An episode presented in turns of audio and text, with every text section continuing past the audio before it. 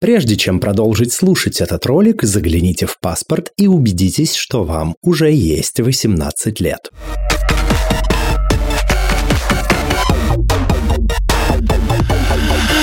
Ну что, на террористы, экстремисты и прочие антисоциальные элементы, шатающие скрепы российской государственности. Всем квирного дня. Это подкаст «Громче» аудиоприложение к литературному квир-журналу «Вслух». И я сегодня не его ведущий Лео Велес. Модераторка нашей сегодняшней дискуссии — это Мария Лебедева. А, также она была гостьей нашего подкаста чуть ранее. Вот. Помимо нее здесь присутствует а, Александр Артемов, а, режиссер, звукорежиссер, идейный вдохновитель подкаста.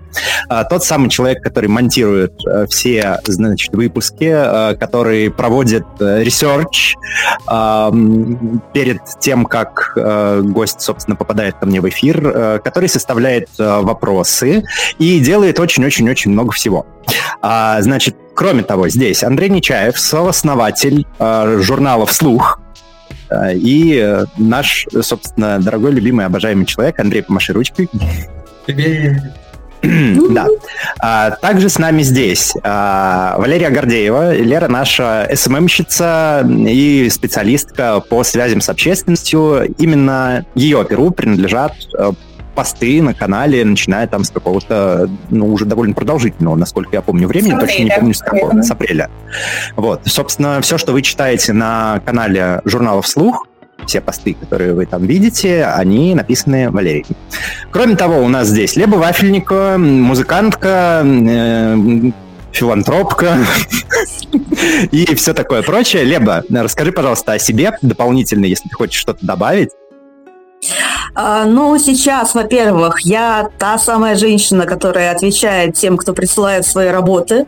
Поэтому знайте, что эти нежные ответы, когда я бережно беру ваши тексты и складываю в картотеку, это от меня. Присылайте свои работы.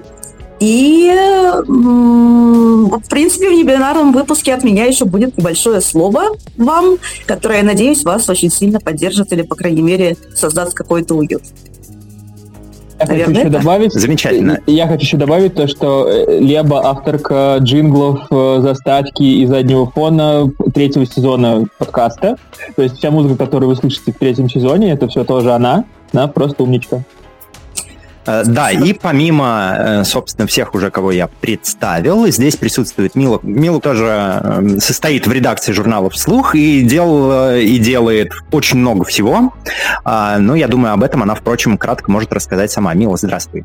Рубрики э, «Прожектор Перес Клифтон» и авторка материалов публицистических материалов, интервью с Сейчас будет э, в новом выпуске э, материал, в вебинарном номере э, будет материал э, Стони Лаштен.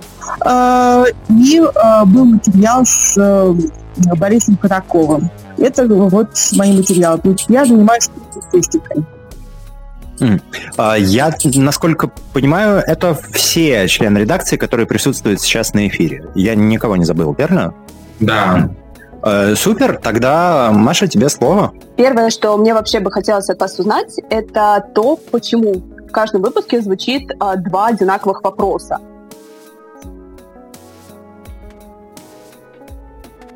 И все замолчали. Ребята, Александр. микрофоны выгрубили. Я просто думаю о том, кто должен отвечать на этот вопрос, потому что мы вместе... Слушай, я как будто дома преподаю 14-летних. Кто хочет, тот и отвечает на этот вопрос. Я не буду Ладно, давай, давайте первый, первый по алфавиту. А, а. Александр Артемов, давай. По жизни к доске, да? Главное, не к стенке, остальное не страшно. А, так вот, да, на самом деле в выпусках есть несколько одинаковых вопросов. Я так понимаю, ты говоришь про то, что для тебя квир, сам ты относишься к квир-сообществу. Вот, да. Там еще есть э, вопрос, который мы всем задаем по поводу, каким социальным проблемам э, нужно уделять больше внимания в современной литературе. Вот, это такой основной костяк, о котором мы договорились сразу изначально, то есть когда я только пришел в редакцию, мы, я, мы решили, что нужно создавать подкаст, мы, обсуж, мы обсуждали, а чему именно он будет посвящен. То есть, как бы, здесь может про что угодно. А, нужно каким-то образом э, это все-таки подвести к литературе, то, что это подкаст литературного журнала, и к квиру, и как это должно быть. Вот. И эти три вопроса, как раз которые мы хотели задавать именно всем. И уже от них плясать, и остальные вопросы задавать именно в зависимости от э, личности человека, который к нам вот пришел. А вот эти три это как бы такой самый основной костяк, э, чтобы узнать, что вообще люди про это думают, потому что на самом деле Лео не зря говорит в каждом выпуске обожаю. Вообще, на самом деле, обожаю монтировать Лео. Мне кажется, он за там 30 плюс эпизодов ни разу не повторился э, вообще то он каждый раз с нуля пишет там приветствие, каждый раз с нуля пишет э, то, что э, на этот вопрос нет правильного ответа, на него все отвечает по-разному, но каждый раз по-другому это переговаривает. Мне, там не было ни разу повторений вообще. На самом деле у всех свои определения и по поводу слова квир, и на самом деле у всех свои понятия по поводу того, нужно ли освещать какие-то проблемы в литературе, если нужно, то какие именно. А поэтому как раз было интересно узнать мнение разных людей, потому что у всех они, собственно, разные. Я сегодня мистер цитологии тоже, второй день, извините меня, пожалуйста. Вот, если кому-то есть что добавить, как бы добавляйте. Андрей и Лео точно присутствовали там, остальные, мне кажется, пришли чуть попозже в редакцию уже после. А, да, мне тоже есть что добавить. Э, эти три вопроса, оставаясь неизменными, дают довольно широкий э, спектр э, понимания, как разные люди с разным личным опытом и разной идентичностью м, смотрят на одни и те же темы. Э, через какую оптику они это видят, и кто-то считает, что, например, нету более или менее важных проблем а, в современной литературе, и каждый пишет про что он хочет. Кто-то считает, что, напротив, каким-то темам следует уделять значительно больше внимания. Вот, например, Никита Франко упоминал о том, что м- бисексуальных людей а, в квир-литературе непозволительно мало, и ему хотелось бы видеть их больше. Ну, как и в целом каких-то менее распространенных идентичностей и обратил на это внимание. Кто-то, как Фрэнсис Кель, например, э, вообще ушли в довольно глубокий анализ тех тем, которых не хватает в современной литературе, начиная там от э, детского сексуализированного рабства, заканчивая женским обрезанием и прочими ужасными вещами, о которых, например, Фрэнсис Кель считает э, важным говорить в современной литературе и в целом говорить об этом в публичном поле. А разные люди с разной идентичностью и разным личностным опытом дают очень богатую палитру ответов, а, которая чуть больше приводит нас к пониманию о том, как вообще выглядит окружающий мир глазами наших гостей и гостей. Слушай, я не согласна, что про женское обрезание недостаточно книг, потому что мне как минимум вспоминается две, и одна из них фантазийная, так что мне кажется, здесь еще недостаток немножко оптики. А, ну, во-первых, какая-нибудь жемчужина, разбившая свою раковину, или как она там называется. Я просто не подготовилась, я не ожидала вопроса про женское обрезание. Как бы, когда ты ожидаешь вопроса про женское обрезание? Никогда. А, но мне кажется, достаточно, особенно в этнической прозе, которая касается а, вопросов жизни женщин на Востоке, в африканских странах и прочее. Ну, окей. А вообще как-то самим прояснилось, а, что такое квир и каких тем не хватает за вот эти все сезоны? Я отвечу э, сперва вот на предыдущий комментарий. Э, это никоим образом не отражает позицию редакции, вот то, о чем говорила Фрэнсис Келл, это сугубо ее личный опыт, то, как она это видит. А, безотносительно причин. Ну, то есть, э, есть люди, которые очень разные ответы дают на эти вопросы. Э, далеко не все из них э, там корректные, комплексные с точки зрения изучения матчасти, но это личный опыт и личная оптика гостей и гостей, а именно в том, чтобы раскрыть гостя или гостью ну, во всей своей полноте, я, например, вижу свою задачу как ведущий. Слушай, это, наверное, ужасно сложно, потому что когда мне приходилось вести у людей, с которыми я не согласна, а прям считывалось, насколько меня бесит, и потом писали комментарии типа «О, господи, ты что, их там поубивала потом или что?» Так что... У меня тоже были моменты, когда мне сложно было э, слушать ответы некоторых гостей, и, э, но, тем не менее, как бы моя задача не переспорить и не переубедить гостя, а моя задача показать э, зрителям, слушателям, в данном случае слушательницам, каков гость есть. Ну, это в этом правильно. плане я в самом завидном положении, потому что я когда слушаю запись черновую еще, еще до монтажа, я просто пишу в чат редакции то, что Ох, ох, ох, ох, это будет просто прекрасный выпуск. Я, я чувствую кучу комментариев по этому поводу у нас на канале. Ребята, го- готовим, готовим аргументы.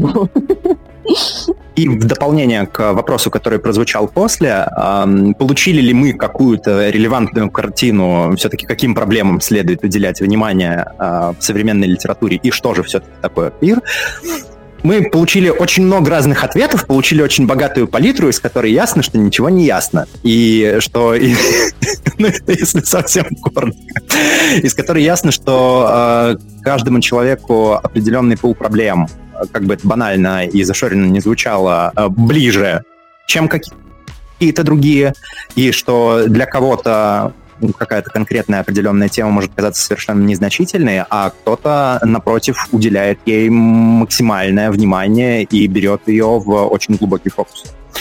И это хорошо, потому что чем больше людей уделяет внимание разным вопросам и разной проблематике, тем более широкий вообще э, спектр впечатлений мы получаем, когда потребляем этот контент. Людей, которые там пишут в данном случае книжки фокусируясь на каких-то определенных темах. Окей, раз уж ты заговорила о такой разной оптике, которой тебе приходилось взаимодействовать, и ты, правда, классно с этим справлялся, а как вы вообще выбираете героини и героев для подкаста? Кто их находит? Ну, кроме случая, когда Саша нашел меня, спасибо, Саша, а, вряд ли всех находит Саша, потому что он слушает их подкасты. Так, это я, я уже отвечу, да. Давай, ты уже поговорил, дай мне. А, пер... а, для первого сезона вообще мы выбрали, позвали просто наших знакомых, и друзей, подруг. А, это были наполовину авторы и авторки первого номера, и там потом из второго чуть э, подтянулись. Вот. И, соответственно, просто люди, которых э, я, допустим, знал на тот момент, Э, в квир-литературной среде. А, вот, например, как Даша Буданцева, сейчас еще не вспомню просто, кто у нас был в первом сезоне. Которая, кстати говоря, слушает сейчас наш эфир. Да, я сейчас тоже а, увидел, да, что она себе. присоединилась. Э, Даша, тебе привет. Надеюсь, тебе э, очень весело на новых Ау. Классно. В общем-то, вот. А потом просто мы стали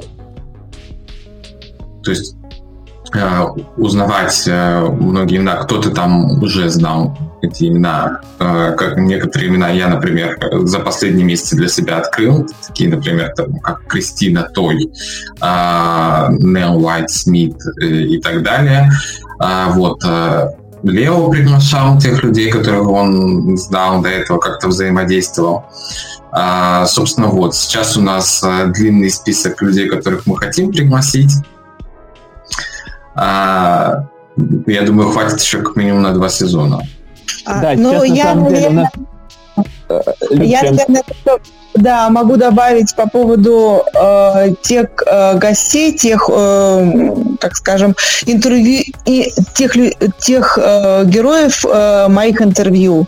Э, но мы также обсуждаем э, кандидатуры, и даже как бы у нас есть ну, в нашем, так скажем, редакционном чате, э, как бы мы выставляем некоторые, ну, как кандидатуры, и мы их также обсуждаем вместе, да, э, как это вот происходит, да, в редакции. И вот э, кого, так скажем, за кого как бы мы голосуем большим количеством голосов, того и выбираем в данном случае на э, интервью, да, на интервью для номера журнала. Вот насколько вот я понимаю. То есть это так, также несколько так, вот, э, кандидатур, которые вот мы обсуждаем, да, вот э, кого бы нам хотелось бы э, видеть и слышать, чей голос вот именно вот в рамках проекта журнала.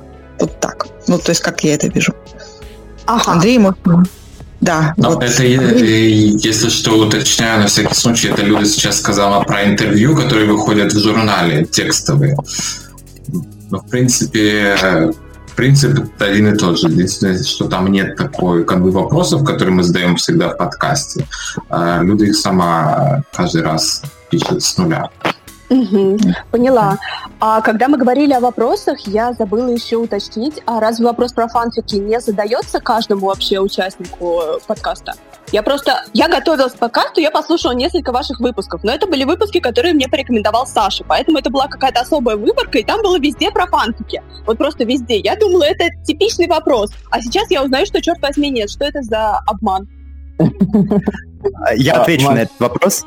Ну или, Саша, ты можешь ответить на этот Нет, вопрос? Или... Лео, Лео, давай, давай ты, ты ответишь на этот вопрос с удовольствием. Я просто скажу то, что это чисто та выбор, который я скинул себе, это мой личный топ. Типа, возможно, он нифига не не соответствует мнению других людей, наших слушателей. Это, кстати, да, я тебе даже там пометил то, что вот эти два, которые самые прослушиваемые среди э, слушателей, у меня не то чтобы прям супер, но, короче, вот, просто для информации. Но мои любимые вот. Поэтому, как бы, это чисто мое личное, оно, как бы, может быть, к общему мнению не иметь отношения.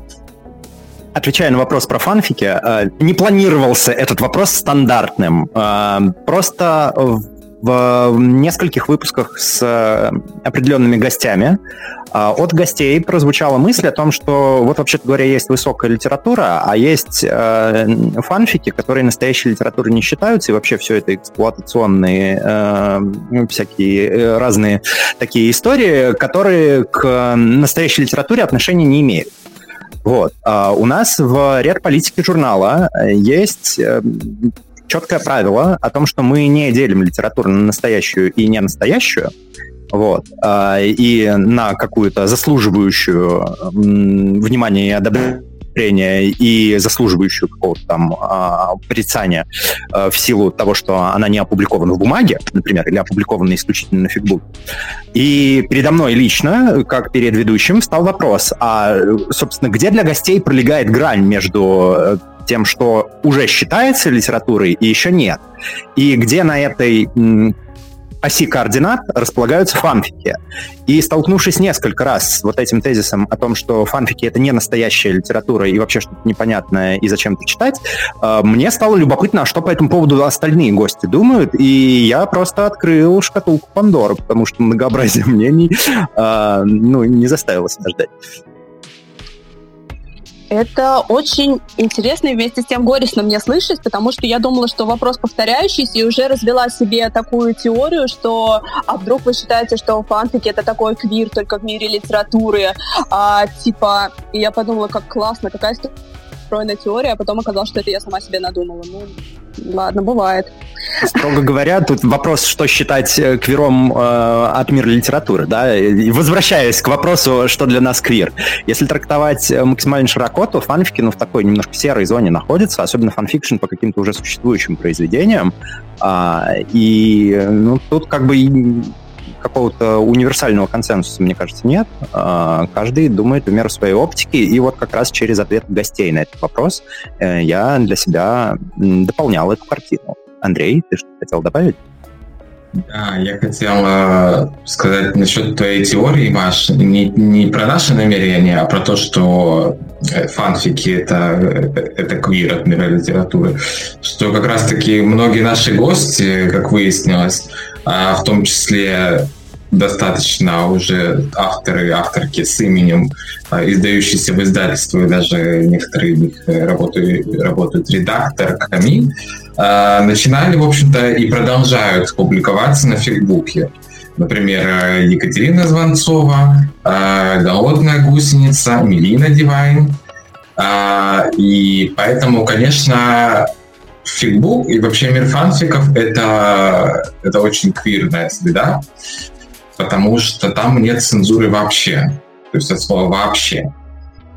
Э, фикрайтер, фикрайтерка может написать про что угодно, даже про самые кринжовые вещи, э, без проблем. Поэтому, конечно, да. То есть твоя теория, мне кажется, недалека от истины. Слушай, ну как же совсем нет цензуры? Помнишь, как когда хотели все согнать в гет и назвать это слэшбук? Так они же так в итоге этого и не сделали. Все сидят все там же. Во-первых, да, они так этого не сделали. Во-вторых, я говорю, все-таки фикбук — это отдельная институция, а есть просто как бы fan fiction. Mm-hmm. есть сообщество фикрайтеров и, в принципе, феномен фанфикшена, это как бы отдельный мир, и там не может быть цензуры.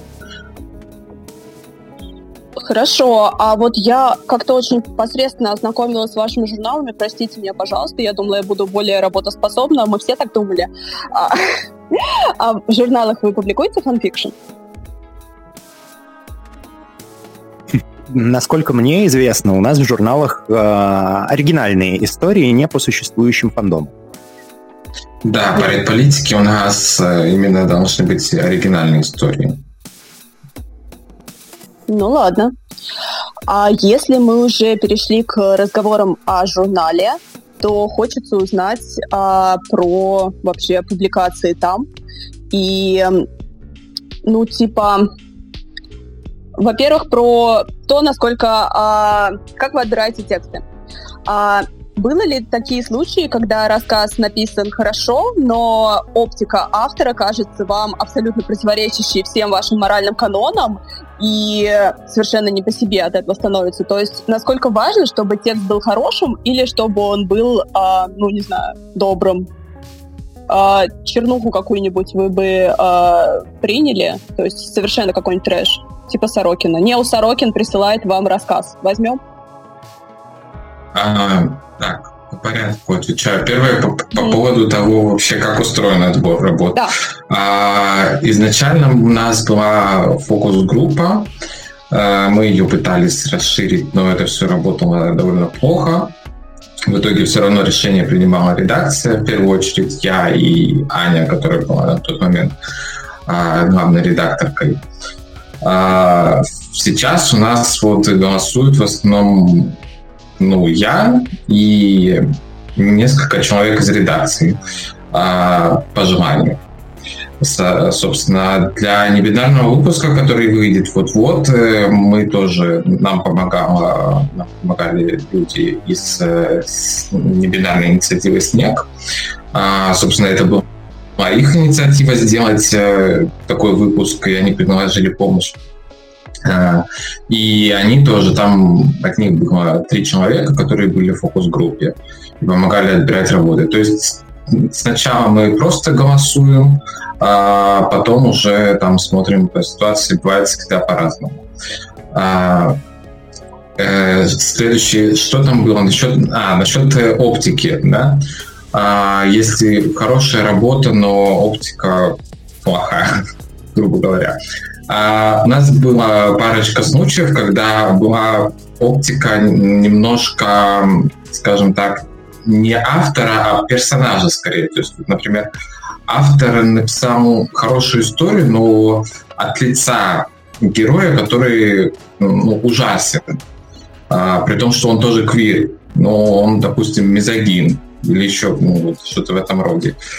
А, а у нас были по поводу таких а, рассказов долгие переговоры с, автор, с авторами, с авторками. А, долго искали решение, вот э, как бы, потому что переживали, что аудитория может воспринять это болезненно, как будто мы даем голос каким-то там людям, гомофобным раси, расистам или, или мизогинам. А Хотя речь просто про то, что там персонаж такой, ну как бы, ну, ну он есть, да. А, и при этом он квир. Поэтому там где-то мы что-то договорились с автором или с авторкой убрать, э, что-то там смягчить. Где-то мы поставили сноску, то, что текст, э, там добавили комментарий да, от, от редакции. А, вот как-то так. Бывают такие ситуации. А что прям такой автор, ну, опять же, э, что воспринимать э, под трэшем, что понимать под трэшем. Я, например, не имею ничего против трэша, если там, не знаю, если речь идет, например, про crime, что-то такое. А, или мы под трэшем понимаем что-то, что содержит гомофобию, расизм, мизогинию и такие подобные вещи то, конечно, нет. Я плохо знаком с творчеством Сорокина. Я, по-моему, читал только Настя, это же его? Настенька, да. Ну, где Настенька, девушку вот. запекли, и новоиспеченная жена — это не метафора. Ты это имеешь в виду? Да, да, да. Да. Ну, собственно, я думаю, такой бы текст вполне мог бы выйти у нас, не знаю, наверное, с каким-нибудь дисклеймером, потому что, ну, лично я не видел там какой-то... Ну, то есть там было как раз освещение темы э, патриархата и гендерного насилия. А то, что мы вообще-то приветствуем в текстах. А какой-то там, например, мизогинии или классизма я не видел. Поэтому не знаю. Трудно сказать. Я добавлю... Я вот можно кратко от себя тоже скажу по поводу отбора текстов, что вообще хотелось бы, чтобы было больше разнообразия и жанровое, и по содержанию. Вообще у нас бывают тексты, которые больно читать в том или ином смысле. То есть у нас не только такое благостное, ванильное, оптимистичное что-то, что позволяет людям наконец-то почувствовать себя комфортно, но и бывают вполне себе тексты, которые помогают какую-то травму пережить или лишний раз посмотреть на проблему под новым углом. Так что, если говорить про качественный текст, который в конечном счете несет какой-то положительный эффект для аудитории, мы на это скорее ориентируемся, а не на то, чтобы было комфортно при прочтении. Но даже если мы говорим о комфорте... Хранительный хотела добавить, что вот на самом деле, вот Маша спрашивала, э, там, все ли, у нас, что у нас э, там, условно, только что-то доброе и хорошее мы берем. Но на самом деле бывали случаи, когда мы как раз а, не брали рассказ из-за того, что он слишком благостный, потому что и а, создавал какое-то искаженное э, представление о реальности, которое, э, как нам показалось бы, э, не помогло кому-то, кто это прочитает, э, почувствовать какой-то оптимизм, а наоборот бы как-то их э, из-за того, что в реальной жизни все совсем не так, и таких историй на самом деле. Ну, то есть мы знали, что подобных историй очень много на том же Фейсбуке, и при желании это все очень э, просто найти, поэтому вот, там, да, какие-то истории мы как раз не брали вот по этой причине. А, да ты что, Лера, слушай, то есть вам присылали такую квирную полианну? Ну, ну что-то вроде... Скорее, пох- немножко похоже на книгу «Не тот кофе».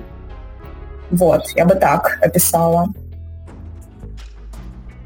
Если совсем вкратце, это, ну, там, условно, как э, два мальчика гея живут в российской глубинке, в мире без гомофобов, ходят по, за ручку по улице, целуются, и все за них радуются. И как бы в самом по себе в таком рассказе нет ничего плохого, но, учитывая, кто наши читатели, э, вряд ли он вызовет какое-то комфортное ощущение, скорее э, есть не нулевые шансы, что он вызовет обратный эффект именно на контрасте с реальностью.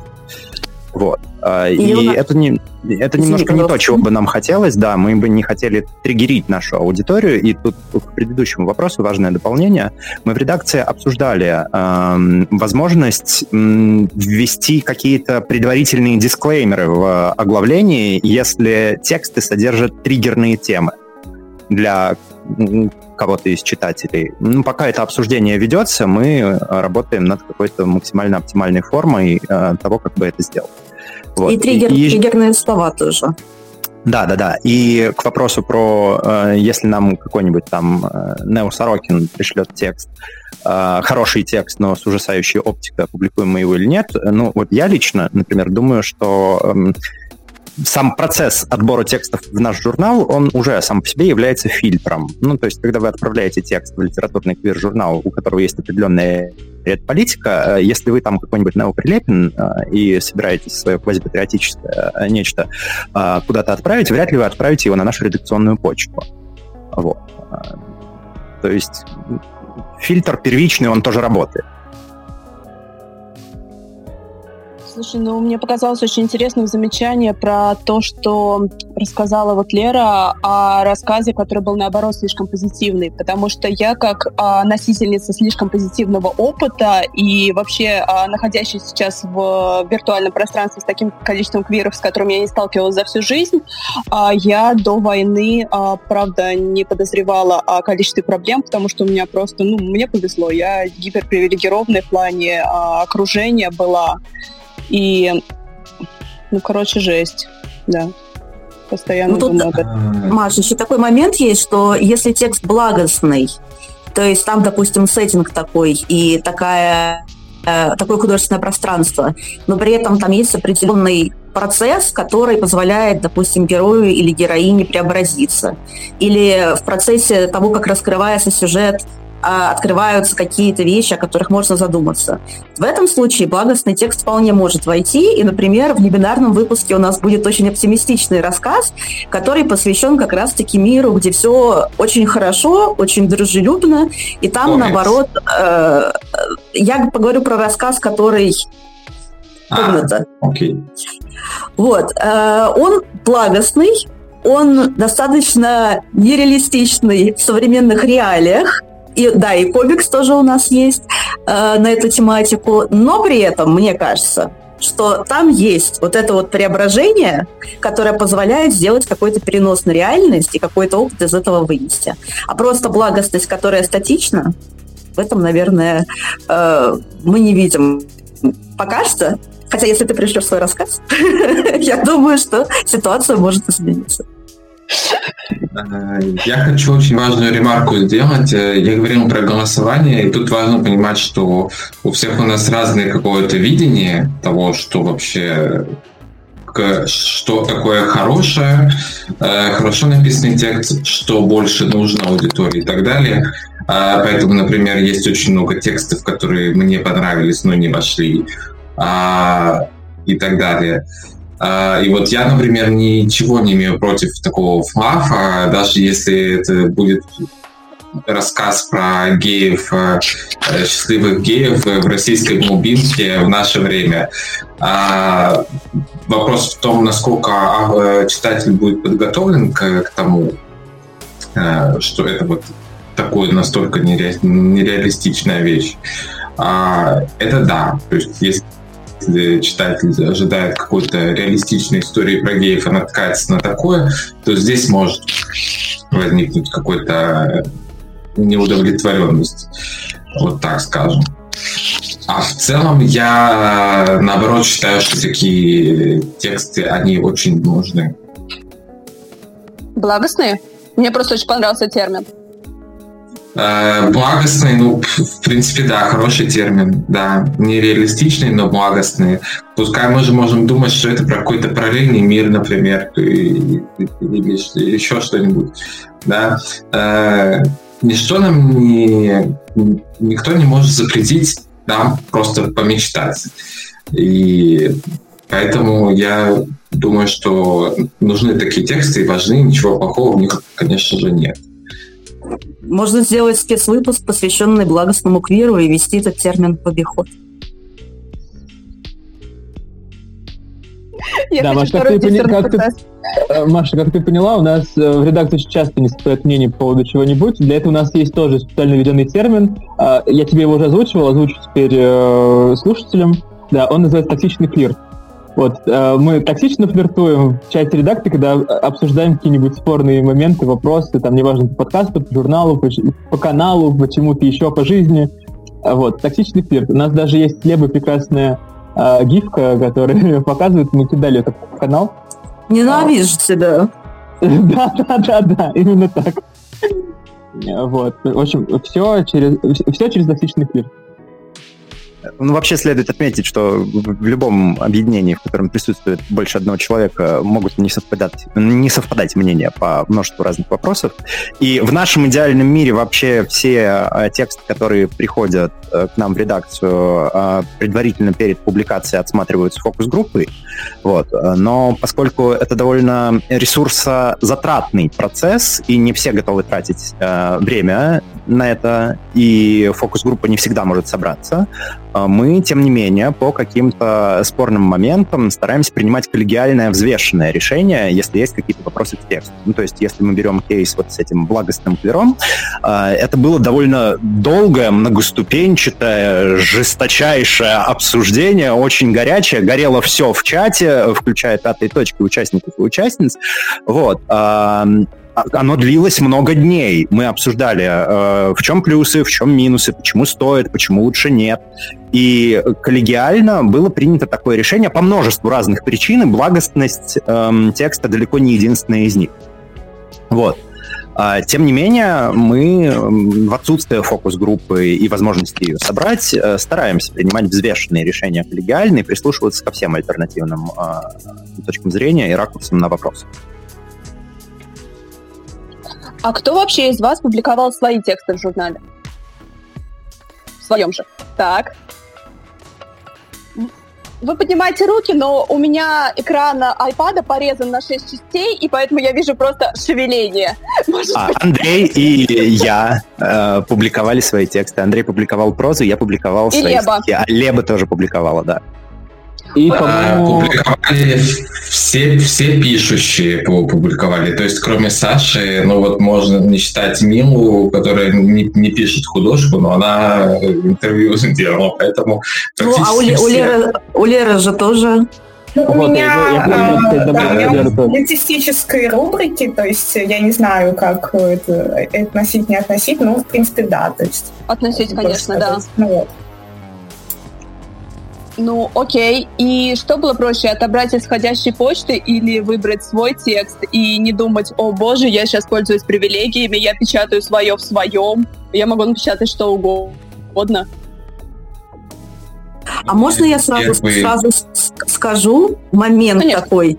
Мне кажется, что если вот до того, как мы начнем отвечать на вопрос про техническую и методологическую сторону того, как это все отбирается, важно сказать про этическую сторону, которая, мне кажется, наоборот, здесь хорошая, потому что было бы менее справедливо, я не говорю про то, чтобы публиковаться в каждом выпуске и там, отправлять 100 своих текстов, но, в принципе, мне кажется, более справедливым, когда ты состоишь в редакции, и при этом ты обнажаешь э, свои художественные свой художественный текст для того, чтобы люди могли посмотреть, кто, в принципе, в редакции. И в этом смысле ты не скрываешься, находясь в редакции, а также выставляешь себя на обозрение. А я сейчас тогда поясню, почему я задала этот вопрос. А, смотри, я работаю с книжками и имею непосредственное отношение к 12 издательствам. И я сейчас публикую свою книжку, и я публикую не в том, к которым имею отношение, потому что у нас есть такая, ну, внутренняя этика, типа, ну, понятно, там, она пиарщится в этом, естественно, ей просто там сунуть э, свою книжку, да, там. И поэтому мне вот интересно, а как это проходит, когда у тебя вообще выбор между публиковать и не публиковать? Потому что какой-то квирный текст, его еще хрен где опубликуешь. Собственно, мы, мы и создавали журнал изначально а, для того, чтобы у квир-людей была возможность э, публиковать тексты без цензуры. А мы сами, вот с, с Аней тогда мы, с Анной Томкачевой, а, когда прорабатывали концепцию, а, то есть мы придумали для этого потому что мы сами квир-писатели. Ну и что нам теперь? То есть мы создаем площадку, и мы сами не будем принципиально публиковаться на этой площадке. Ну, конечно, это как бы, мне кажется, а, а, тупо было бы.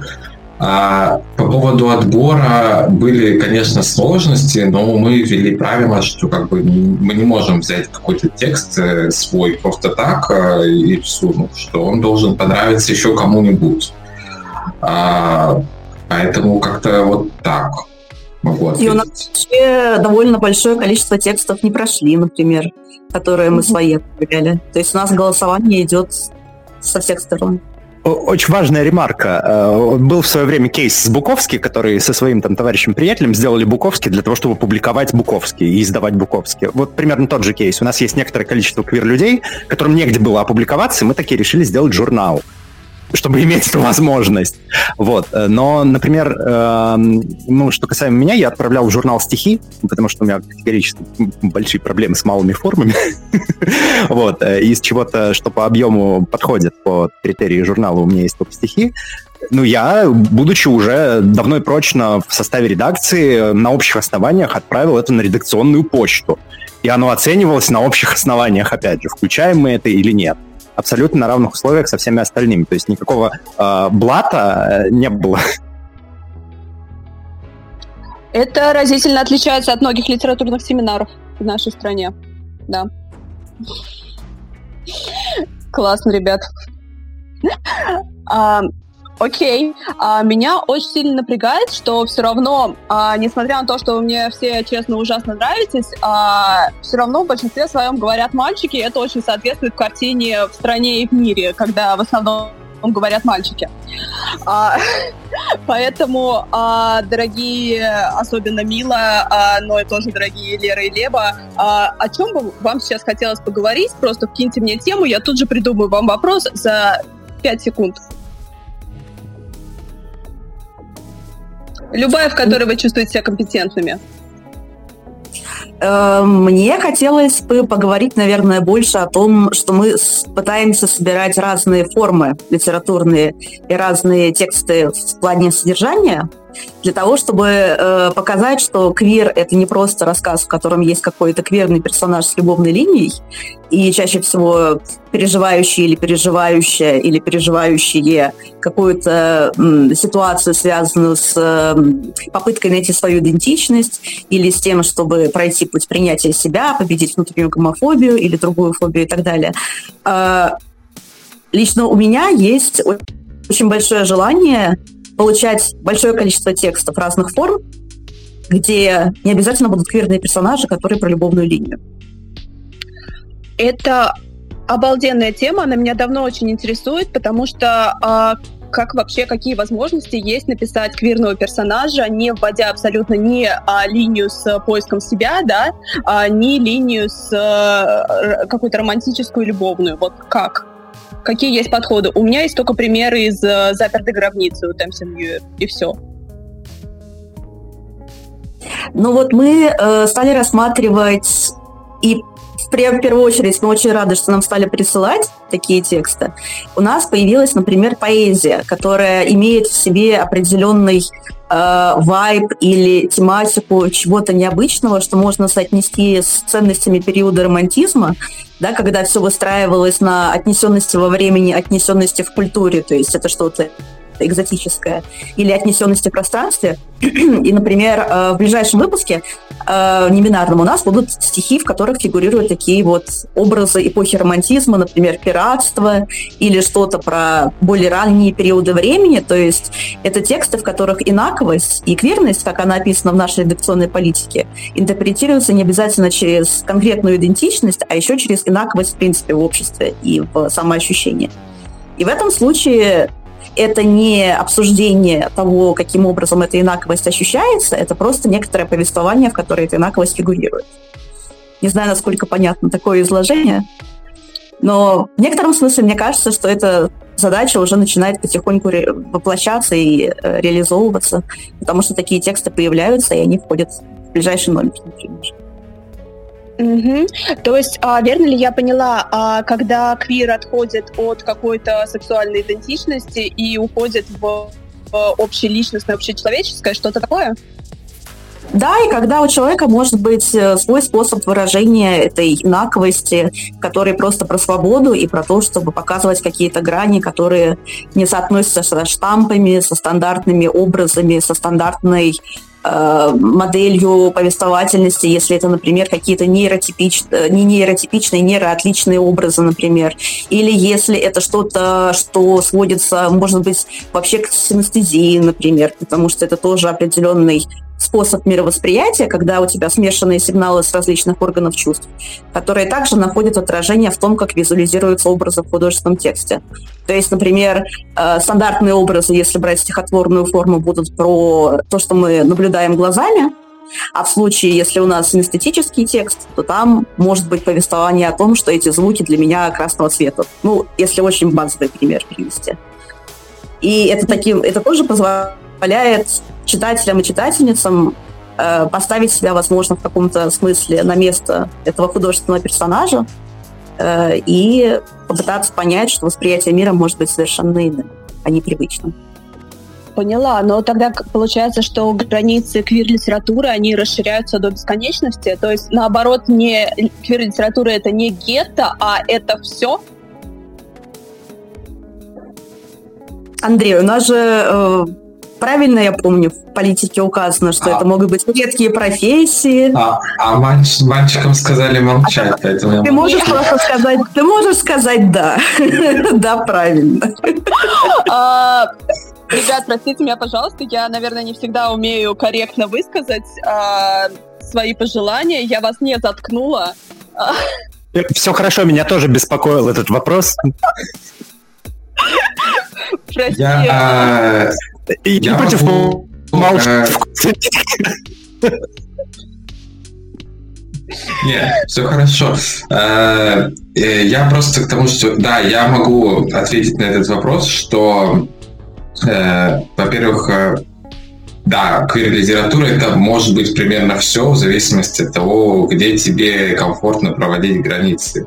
Потому что у термина квир нет четкого обозначения, в смысле нет э, определения, которого, которое позволило бы, бы отделить вот здесь квир, а здесь уже не квир.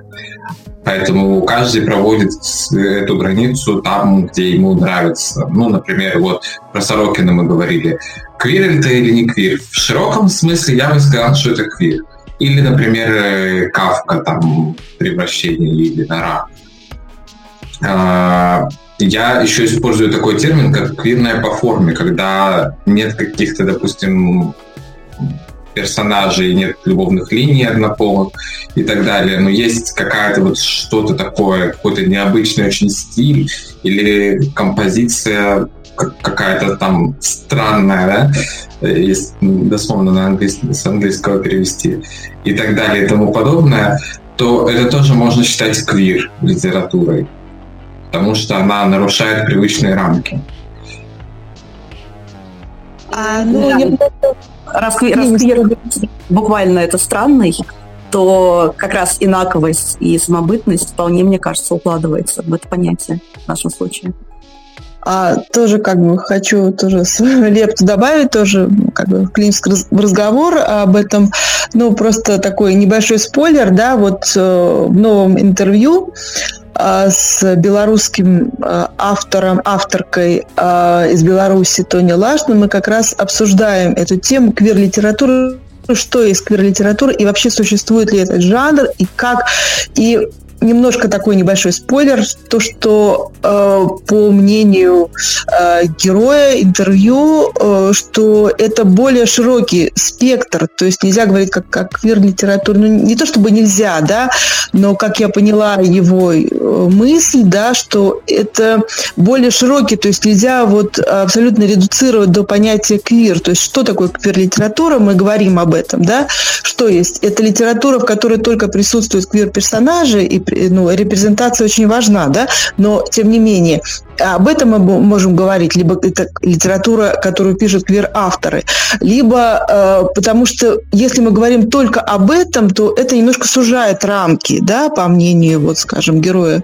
Вот. А если мы говорим о том, что это разные жанры, то есть квир-литература как таковая не говорит об ее жанре да, то вот, вот такая тоже вот мысль.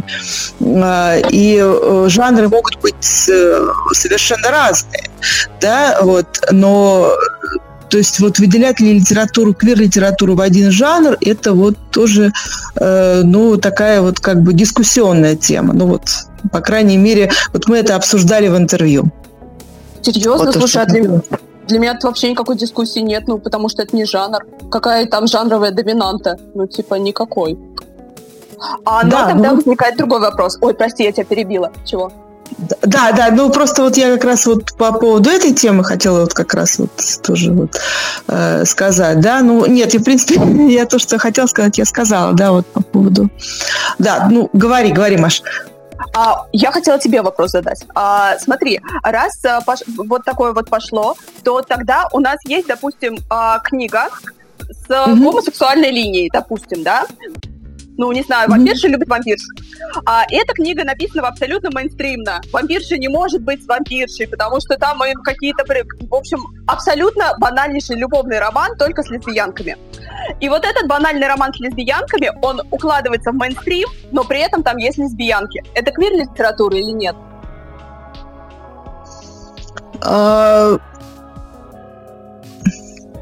Ну, если, если мы исходим из того, что э, квир-литература, ну, если мы говорим о квир-литературе, все-таки мы э, говорим о разных жанрах, да, то есть это, э, наверное, может быть с элементами Сверлиний, я бы сказала. Сверлиний. Да, вот, к примеру, да. То есть, наверное, так. То есть мы э, в данном случае жанр просто э, жанр он как бы э, э, более шире можно определить жанр, да, то есть, ну, это более, э, нежели просто вот э, квир-линия с квир-персонажами, то есть вот об этом речь, да, что жанр может быть совершенно разный, и форма подачи, она может быть совершенно разной, вот, и э, как вот к какому э, жанру относить, да, то есть, может быть, э, там, скажем, любому другому, да, но с элементами, да, вот как вот э, правильно. Я бы сказал, э, сказала, что это может быть, вот скажем, с элементами, да, э, сквер линии, да, предположим, да. Но вообще все, вообще как бы, да, вот я сторонник того, что вообще все в жизни индивидуальный человек, как бы его линия жизни, она в любом случае индивидуальна, да, и поэтому и, наверное, к творчеству это тоже можно относить, то есть можно даже какой-то жанр выделить как какой-то вот, э, ну, э, что-то индивидуальное. И даже бывает так, что что автор сам придумывает, да, какой-то для себя жанр, в котором он пишет, да, и потом это неожиданно вот тоже вот по вот так скажем эм, общаясь с, с писателями, да, вот э, в данном случае, вот и э, и ты тоже какие-то для себя интересные вещи осознаешь, да, что оказывается вот ну нельзя не может быть таких вот э, четких граней, да, может быть даже даже действительно какой-то жанр неожиданно появиться, да, вот как э, э, что-то может возникнуть, да, что-то может какой-то жанр э, придумать непосредственно э, писатель, да, и потом это может распространиться, потому что другой э, автор может сказать, что да, а у меня тоже литература очень похожа на вот этот жанр, и я пишу действительно вот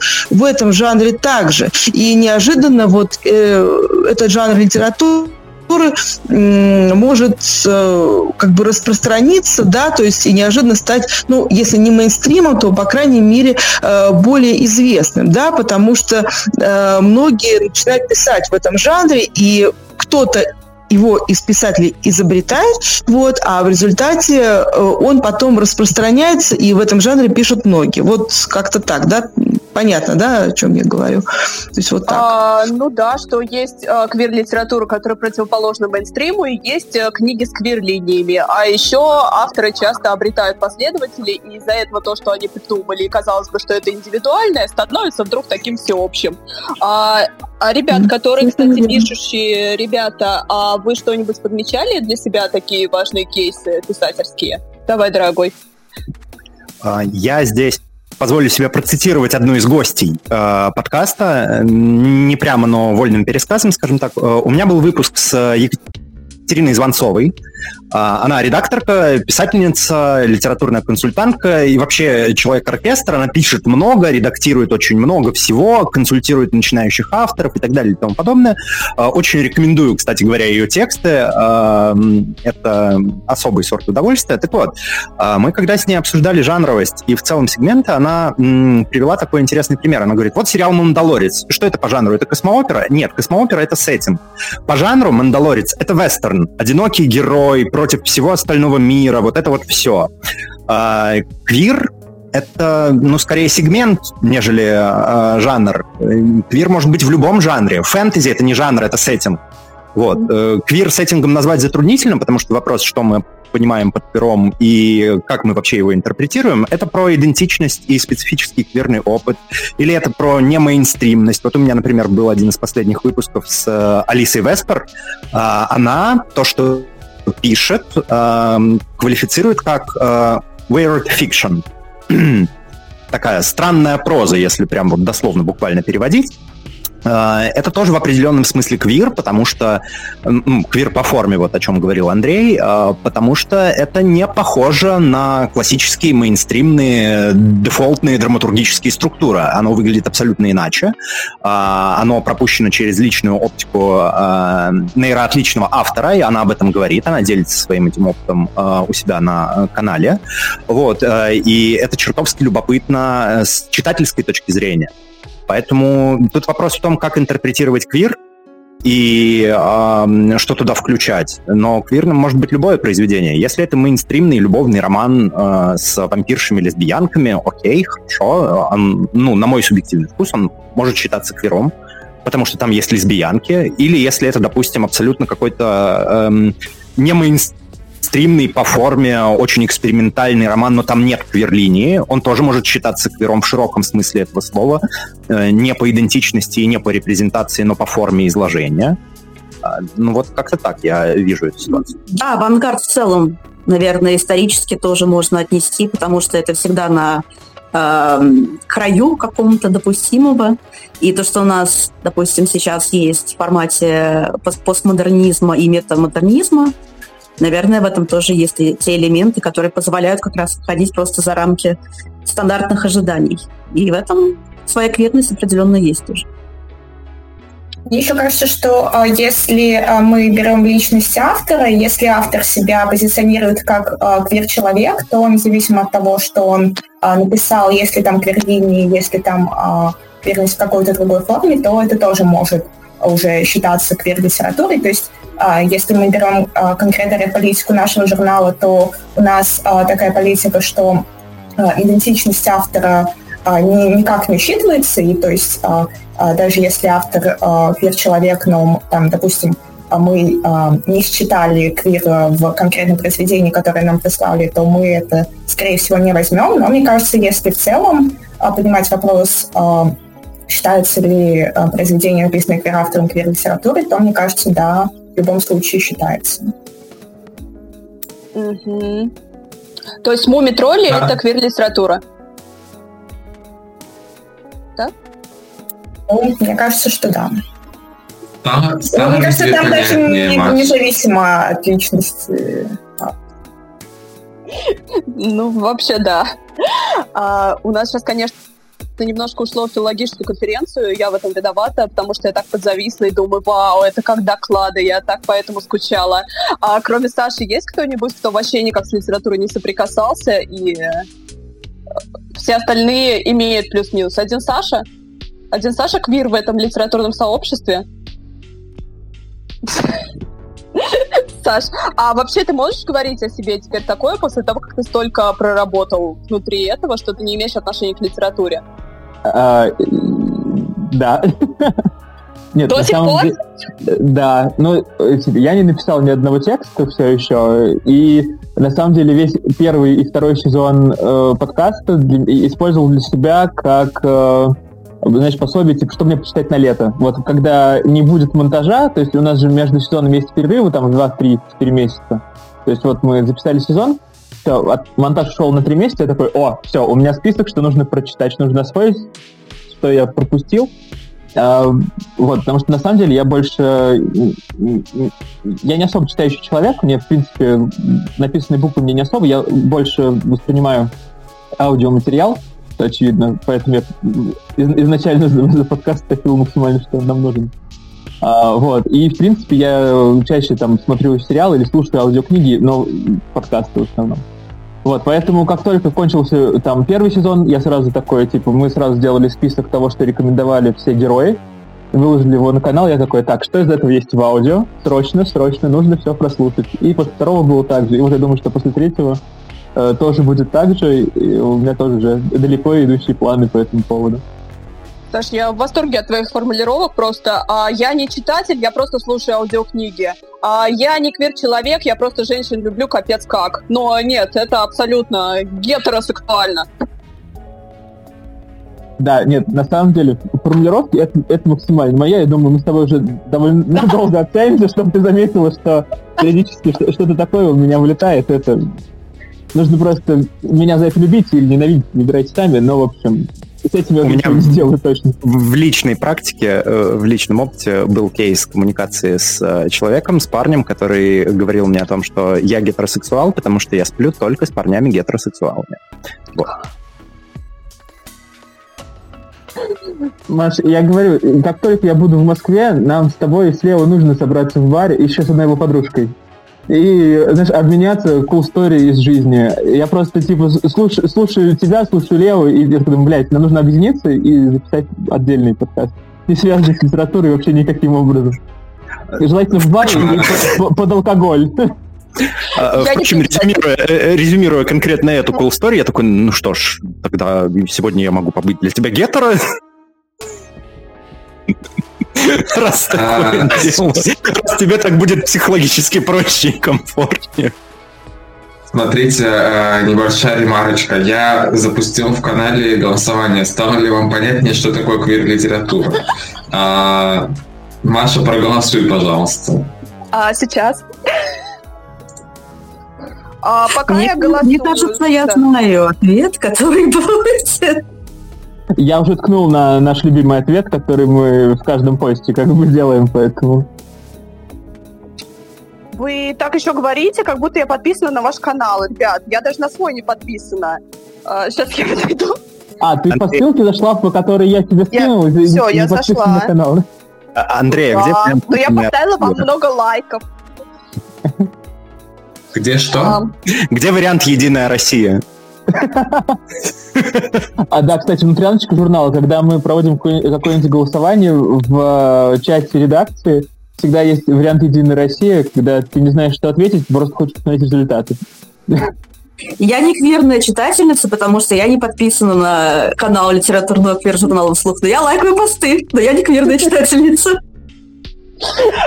Нет, я вам говорю, я же уже сообщала, что я не видела такое количество квиров рядом с тобой вообще всю жизнь, потому что большинство моих друзей гетеронормативны, я росла с гопниками, и при этом я росла в суперпринимающем сообществе, и я не знала, что со мной что-то не так. Ну, типа, ну, блин, э, чувак, тебе нравится баба, мне тоже, типа, все норм, мы нормальные чуваки, только я телка. Ну, типа, вот так вот у меня во дворе было. Это же, я не знаю, это, это вот ваша благостная фэнтези про квиров, это моя вся жизнь до войны. А, а теперь я смотрю на вас, и мне очень прикольно. Но, но странно. Как, как тебе этот experience? А я же тебе говорила еще, когда со мной писали выпуск, что это как та девочка, которая занималась робототехникой, а потом стала встречаться с девочкой, которая интегрирована в квир-сообщество, и она такая, это сериал про лесбиянок. Элворд, Чтобы да? никто не смотрел, что она его не смотрела. Обычно у нас, обычно у нас в журнале э, вот э, за нее отвечает Андрей, потому что какую культурную ссылку я не вкину, там, э, к песне, к сериалу, к чему угодно, Андрей такой, а что это? А я не знаю, кто это, а где это, а почему это, а почему я это пропустил? Кто такая вот, Ирина поэтому... Аллегрова? Да, кто, кто такая Ирина Аллегрова? Да такая же она Агузарова. Не, не, Ирина, не Ирина Аллегрова. Жанна Агузарова. Как, как Агузарова точно была. Я помню, точно Агузарова была. Мы объясняли тебе про желтые ботинки. Ну, я себя также примерно чувствую, потому что я не смотрю кино обычно, и мне обычно все объясняют, да, пересказывают. Вот, вот, так что... Очень понимаю тебя, Андрей. У, у, у, у вас, Андрей, много общего, я вот, я к этому. А, мы, кстати, говорим почти полтора часа, не пора ли нам закругляться? Какой у нас вообще тайминг? У нас тайминга как бы нет, я думаю, что мы прошлись по всем вопросам, которые у нас как бы были изначально продуманы э, изначально. Но как бы все мы знаем, что позавчера что-то произошло, и, наверное, возможно, стоит по этому поводу что-нибудь еще обсудить и закругляться. Прежде чем мы перейдем к этой теме, э, я хотел бы, чтобы все-таки больше в сегодняшнем выпуске было дано голосу, э, голоса человеку, который, в принципе, рупор нашего канала, а это именно Валерий. Вот. Поэтому, если, Маша, тебе есть что с ней обсудить, то это было бы здорово. А, да, конечно. А, Лев, ну сперва тот же вопрос, что и к. А на какую тему хочешь поговорить? Я тебе сейчас же сброшу вопросы, потому что вдруг из тех, что я обозначала, тебе ничего не интересно особо, а поэтому давай как-то индивидуально подкину. Ну, я бы, наверное, хотела, чтобы ты что-нибудь спросила именно про мою СММскую деятельность в журнале. Вот. потому что про отбор текстов, в котором я тоже чуть-чуть задействована, мы вроде уже все, что можно было, обсудили, а больше, наверное, я ничего так по другим областям деятельности журнала особо сказать не смогу. Окей, давай. А, ну, смотри, я пиарщица, мы с тобой почти коллеги. А, поэтому а, как вообще изначально выбирался тот тон of voice, которым а, разговаривает а, ваш а, паблик, и насколько это сложно было, как вы видели свою аудиторию и как хотели с ней разговаривать? Ну, тут, наверное, надо уточнить, что а, вообще а, канал журнала и, собственно, сам журнал а, появился, видимо, где-то за, за полтора года примерно до моего прихода в команду. И то есть то он э, выбирался без моего участия. Но вот если конкретно рассматривать тот период, что я присутствую в журнале, то ну, просто как-то я посмотрела, что там вообще до меня писалось на канале, и как-то постаралась подстроиться под э, этот тон, то есть, э, ну и скорее даже просто ну, писала так, как э, мне бы хотелось, э, чтобы э, э, со мной, как с читательницей этого канала говорили, и как-то вот оно само так дальше пошло. Возможно, там Саша или Андрей смогут что-то сказать про то, как с самого начала выбирался этот тон разговора с подписчиками канала. А вот ты упомянула так, как бы тебе самой хотелось. А вот как тебе бы хотелось? Чего тебе не хватало в тех э, публичных пространствах, которые ты видела? А, ну, с одной стороны, а, во-первых, а, почему мне изначально захотелось а, присоединиться к команде журнала, это потому что а, вот а, в марте а, когда еще меня не было в команде, это вышло в апреле, в марте на канале журнала было очень много материалов про а, месяц а, видимости бисексуальных людей, и я видела просто все эти а, посты, рекомендации книг, что-то такое, и что-то мне так стало обидно, что не я это писала, потому что я думаю, ой, мне тоже очень хочется порекомендовать какие-нибудь книжечки по этому поводу, что же они меня-то не дождались, как же так, вот, и э, что касается тона разговора, то, да, хотелось бы а, больше, наверное, а, какой-то а, видимости бисексуальных людей внутри квир-сообщества, то есть как будто бы в тех э, СМИ, которые я читала, ее было не очень много, и э, хотелось, э, что касается э, освещения каких-то негативных событий, хотелось все-таки, э, чтобы Э, по этому поводу э, эти новости всегда подавались каким-то таким э, нейтрально успокаивающим тоном, говорящим, что, ну, да, это плохо, но мы с этим как-нибудь справимся. Ну и вот, соответственно, когда я пишу посты по каким-то таким поводам, я стараюсь, чтобы это именно так звучало. А на кого ты ориентируешься? Для меня просто, например, спокойное говорение с упором на то, что все когда-нибудь будет хорошо, хорошо, это проект Ленор Горалик для подростков про новости. А для тебя какие ориентиры? А, ну, «Медуза», наверное, мне кажется, они так как-то стараются все-таки оставлять какую-то, какое-то поле для надежды. Потом Карен Шинян, я бы сказала, что тоже так делает. Угу. Ну, здорово. Я думаю, ты большую работу делаешь, и это классно. Спасибо.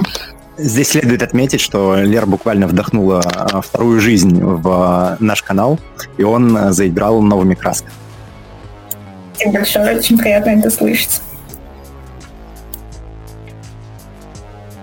Я так соглашаюсь, киваю, говорю да с выключенным микрофоном, просто потрясающе.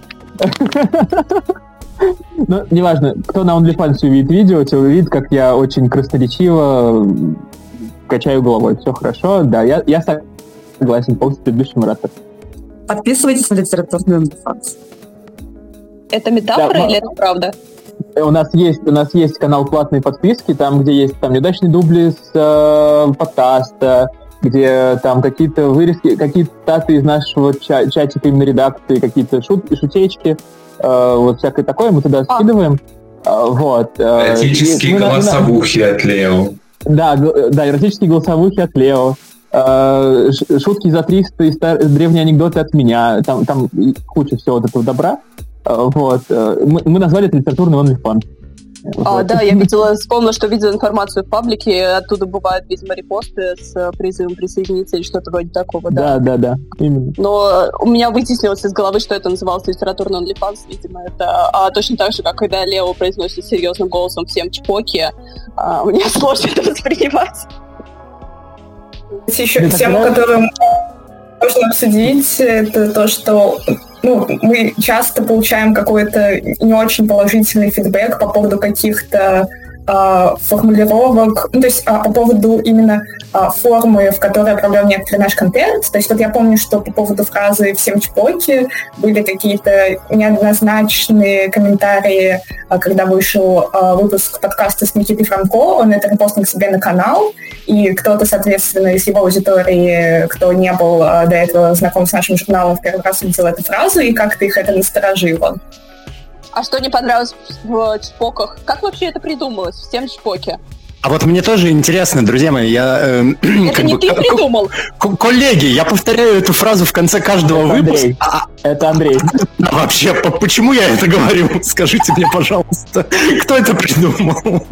Кстати, инсайт. Э, большинство гостей, когда Лео говорит «всем чпоки», они, видимо, не слышали раньше наших выпусков, и очень сильно удивляется, я обрезаю просто смех, который в конце, где Лео говорит то, что это не я придумал, меня заставили, а гости ржут. Типа так, ну, на процентов 80 выпусков на самом деле происходит. Андрей сейчас расскажет, как, э, как ему в голову пришла эта прекрасная фраза, которую я уже от Лео не отделяю. Сейчас, сейчас как раз вернусь к вопросу от Tone of Voice, который ты задавала Лере. Э, до того, как Лера пришла, я думал, что нам нужно говорить с аудиторией. Во-первых, у нас есть такие ценности, как дестигматизация. Это, собственно, вся суть проекта. А в том числе дестигматизация секса, борьба с сексофобией. А, это раз. С другой стороны, мне хотелось, чтобы у нас был такой тон в поиск, как у мира фантастики, например. Ну, там, с юморком, вот это вот все.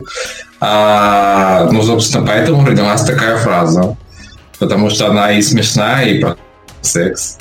А, еще, еще мне хотелось бы, чтобы нас типа воспринимали всерьез, но не как каких-то там, знаешь, э, какие-то там академические издания, типа журнала «Юность», э, «Красная звезда». Кстати, наша э, уважаемая модераторка просто выпала из, из кадра. Я убил мысль, Маш, что как будто бы всем чпоки это не самая подходящая фраза, чтобы нас воспринимали всерьез. Ты об этом подумал? Я представила, как Андрей на крупной международной международной конференции типа, такой, всем чпоки. Типа, всем чпоки. Да, и переводчики такие европейские. А, так, и как нам это переводить? Они как латиницы запишут. За чпоки. Я, кстати, хотел сказать, что у нас есть пара вопросиков э, в чате, если хотим ответить. Ну, правда, на один вопросик уже ответил Перпис. Мы хотим ответить, а еще мы хотим обсудить, что же там случилось на днях. Э, вот. А с чего начнем, ребят? С вопросов или с обсуждения? Вопросы обычно в конец э, выпуска попадают от э, зрителей, слушателей, слушательниц, но мы, впрочем, взрослые состоятельные люди, можем сами себе позволить в каком порядке это делать. Так что здесь открыт для предложений. А, да, хорошо. Просто дело в том, что я не вижу вообще, где вопросы. А, почему? У нас есть пост на канале. А, а. Пишите комментарии, свои вопросы э, в трансляции. Да, вот. А, но им же отвечают прямо по ходу дела. Это не вы делаете? Нет, это делает наш Это, это делают слушатели как самодостаточно. а, окей, тогда давайте а, до обсуждения а, случившегося быстренько для разрядки ответим на вопросы. А... И в целом, если у кого-то еще есть вопросы, вы можете задать их прямо сейчас. А, мы ответим вам ongoing. Да, буквально в прямом эфире. А, окей, кто ответит на вопрос Ольги, которая говорит о том, что после невидарного выпуска будет издаваться следующий в порядке выпуски. Тут в планах редакции ничего не меняется. Типа вот вышел про невидарный, а потом э, то, что по плану собирались. А, по плану у нас э, конкретных планов нет, ну, не было. То есть мы планируем, я думаю, также выпускать раз в три месяца а, обычный выпуск, соответственно, там они будут по номерам дальше идти. А, то есть небинарно это будет пятый, а, дальше шестой и так далее. У нас были спецвыпуски, которые были без номера, потому что там были по-другому тексты выбирались. То есть мы выбирали там длинные тексты до 60 тысяч знаков. Обычно у нас там до 20 тысяч. Вот. Э, мы подумываем о том, чтобы тоже сделать один выпуск в следующем году, который будет завязан на какую-то идентичность, вот как небинарный выпуск, или, или на какую-то конкретную тему. Вот. Но мы пока не решили, что это будет за идентичность или что это будет за тема. А так, э, ну да, планируется также выпускать по одному номеру раз в три месяца регулярному.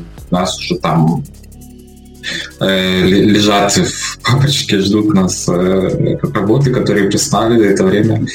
А, так что вот. Ну да, стоит, стоит сказать, что это все э, очень позитивно, потому что у нас довольно большое количество текстов уже собрано для ближайшего шестого выпуска после небинарного. Но как э, хозяйка почты с недавних пор. Хочу всех еще раз призвать. Пожалуйста, присылайте свои тексты.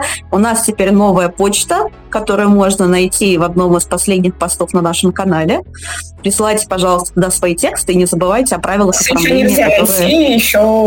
А, ну, правда, нет, понятно, когда выйдет подкаст, уже можно будет найти, но сейчас, в общем, да, это пост из будущего пока что. Да, пост из будущего у нас будет ближайший, где будет э, объявлена наша новая почта.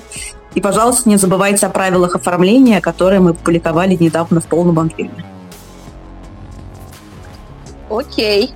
А другой вопрос о том, будете ли вы поднимать тему ЛГБТ плюс беженства в другие страны, типа Норвегии, Испании и так далее.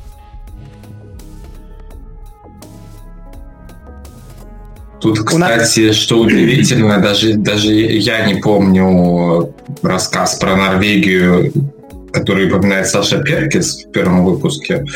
А, но я помню точно, что в мужском спецвыпуске у нас был, например, рассказ про беженцев с Швеции. А, семью русских беженцев, и там э, рассказ лица парня, старшеклассника, который понимает, что он гей, э, но при этом его семья очень традиционалистская, перформная и так далее. А, и, и там очень много про внутреннюю гомофобию в том числе. И вот эта семья, считай, типичная российская семья из глубинки, ну, которая вот такой, с таким бэкграундом помещается вдруг вот в э, толерантную, там, цивилизованную шведскую среду. А, поэтому у нас это есть уже, по крайней мере, один текст про это. А другое дело, что мы специально там не подчеркивали, что вот мы там ищем тексты на эту тему. А, но мы, в принципе, все время проговариваем, что нас интересуют разные социальные темы, а, что могут быть тексты не обязательно, которые их есть там персонажи, в смысле там ЛГБТК+, а что это может быть просто там, например, про гендерное насилие, про, про вопросы там детства и так далее. А, у нас даже рубрики есть под это. А, поэтому, конечно, да, присылайте, почему нет. Угу. А, собственно, вопросы Но... закончились. Да, я еще хочу отметить то, что если кому-то интересно реально по поводу того, кто там переехал в другие страны по каким-либо причинам, неважно, из-за законов, из-за войны или еще до этого заранее, или учиться, э, Таких людей очень много среди гостей нашего подкаста. Любимый шутка Андрея по поводу выпуска «Старинный Бойко», то, что там был ну, практически весь выпуск про то, как ей живет в США. Вот, но кроме нее были еще, были, еще, были еще другие, конечно, гости. Кто-то живет в Грузии, кто-то живет в Испании, кто-то живет в Гонконге. А, да, то есть много разных людей, можно тоже вполне себе послушать, что-то, что-то для себя узнать если у вас есть такое. В принципе, мы как бы не фокусируемся магистрально на иммигрантской теме, но она есть, э, ей уделяется внимание в беседах с гостями и гостями. А если мы говорим про выпуск с Ариной Бойко, там непосредственно это имеет отношение к тематике и журнала, и подкаста, потому что она уехала в Штаты учиться писательскому мастерству. Вот. Э, и в целом, если э, гостю или гости комфортно обсуждать э, тему своего пребывания в другой стране, в другой там, какой-то культурной среде и делиться этим опытом, я стараюсь уделить этому время, но первоочередно мы все-таки литературная такая институция объединения, и э, все, что мы делаем, весь контент, который мы делаем, он в первую очередь, ну, в нашем представлении, должен иметь какое-то отношение к литературе. Вот. Что, впрочем, не исключает поднятия других каких-то важных социальных тем. Кроме того, у нас есть и публицистический раздел э, в нашем журнале, не только с художественными текстами, где можно, в общем-то, довольно разные тексты публиковать. Но посмотрим, как это будет выглядеть в, эм, последнем, в свете последних контекстов сейчас. Вот. Э, возможно, Андрей пересмотрит свое отношение к э, актуальности данной темы. Возможно. А, а возможно и нет, но так или иначе мы э, постараемся уделять ему то внимание, которое комфортно было бы уделить нашим авторам или гостям. Ну что, переходим а, ребят, а, ну, мы, естественно, не можем оставить за кадром а, обсуждение последних прошедших событий. А, моя подготовка заключалась в том, что я сидела и бесконечно скроллила комментарии а, тех, кто очень рад за этот закон. И э, я оправдывалась тем, что у меня второе образование культурологическое, я провожу исследования, но мне кажется, я тупо загоняла себя в какую-то э, какой-то ад. А, ну, чего, какие у кого эмоции, э, заключения на нашей конференции.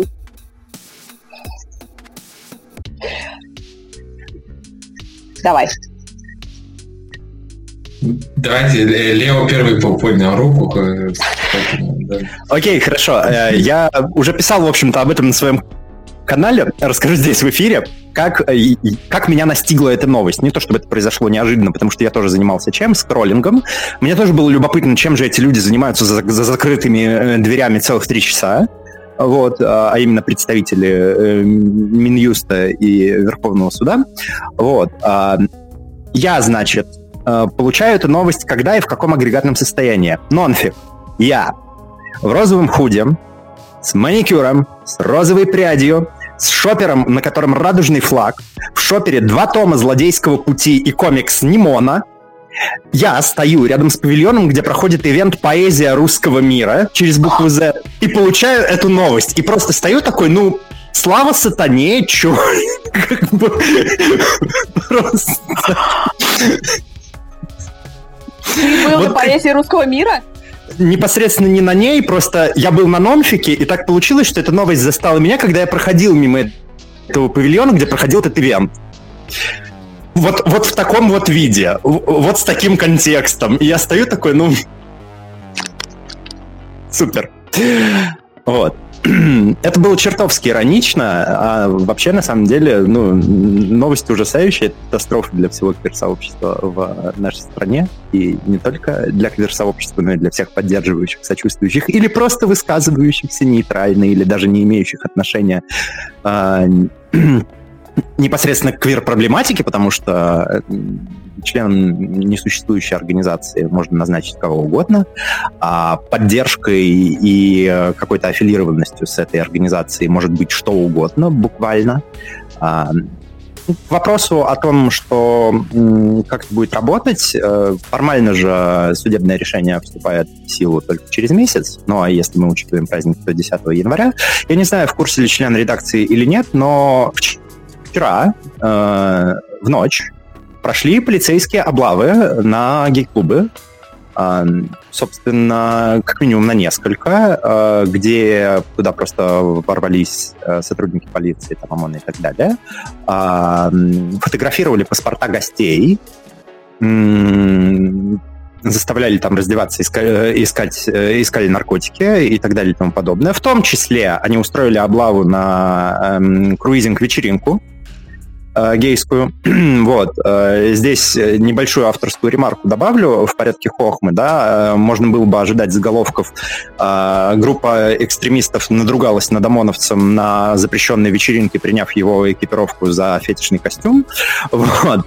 Но на самом деле смеяться особенно не хочется, потому что о чем свидетельствует эта история? А, важный момент. Эм, один из петербургских э, гей-клубов совершенно конкретнее прекратил свое существование, потому что э, арендодатель после всей этой истории отказал ему в аренде. Вот. Э, что я могу вынести из новости про эти облавы? Э, первое. Идет подготовка. К чему бы мы могли бы подумать. Э, и второе. Начинают составляться списки ЛГБТ-людей, если фотографируют паспорта. Опять же, к чему бы это? Звоночек довольно тревожный и добавляющий еще один вывод в копилку моих выводов об окружающей действительности в настоящий момент. А, это серьезный повод задуматься а, о том, как выстраивать свою жизнь дальше, где ее устраивать и в каком виде вообще продолжать свою дальнейшую деятельность. Потому что все как будто бы говорит о том, что перспективы удручающие. Ну, это если так, вкратце, верхам. Я в ужасе, э, в охуях, и, и не то чтобы я прям удивлен, но у меня передо мной встало несколько важных, серьезных вопросов, которые до этого фонного где-то были. Но я здесь, кстати говоря, очень хорошо могу тебя понять, Маш, потому что э, э, я так случилось, что потратил довольно много усилий для того, чтобы чувствовать себя привилегированно здесь. Ну, то есть э, я общаюсь в комфортном окружении, в котором ни у кого нет со мной проблем. Я перемещаюсь по комфортным мне локациям, э, в которых нет никаких проблем. Я имею привилегию э, не скрывать свою идентичность на работе, и ни у кого нет с этим никаких проблем. Э, этим могут похвастаться не все. И вот сейчас этот комфортный, уютный пузырик, который я кропотливым трудом создавал себе много лет, э, находится под угрозой. Он как минимум сжимается, и как максимум его периметру ну, грозят фундаментальные повреждения. Вот. И это повод задуматься о том, что делать дальше. Спасибо.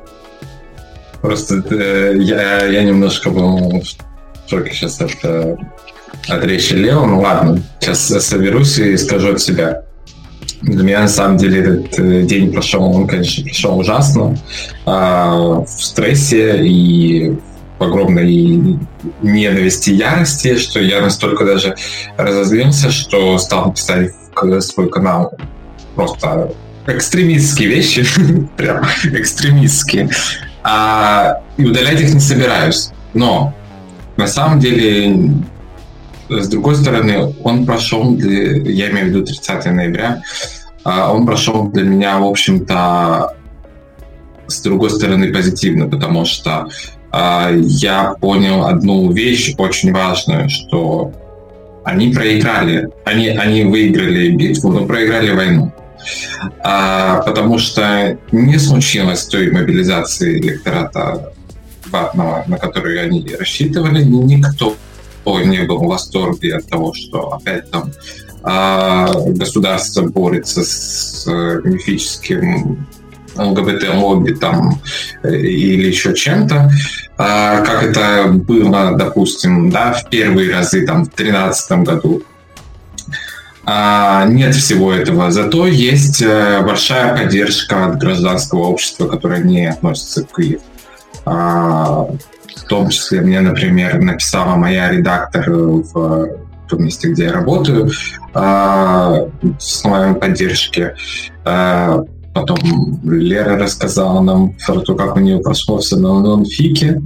А, и... Я же ремарка не на нонфике, а на другом мероприятии, маленьком независимом, а. но я, наверное, потом, когда до меня очередь дойдет, еще расскажу про это. Да, вот. И, в общем-то, вот эта мысль, она меня привела в очень умиротворяющее состояние, и я, в общем-то, на будущее смотрю довольно с надеждой, так скажем. Угу. Все, у меня все. Лер? Да, ну, э, во-первых, да, мне хочется сказать, что да, я ни в коем случае не обесцениваю катастрофичность э, всего произошедшего, но все-таки мне бы хотелось э, проговорить, что, э, на мой взгляд, э, не произошло ничего такого, что нельзя было бы э, тем или иным образом пережить.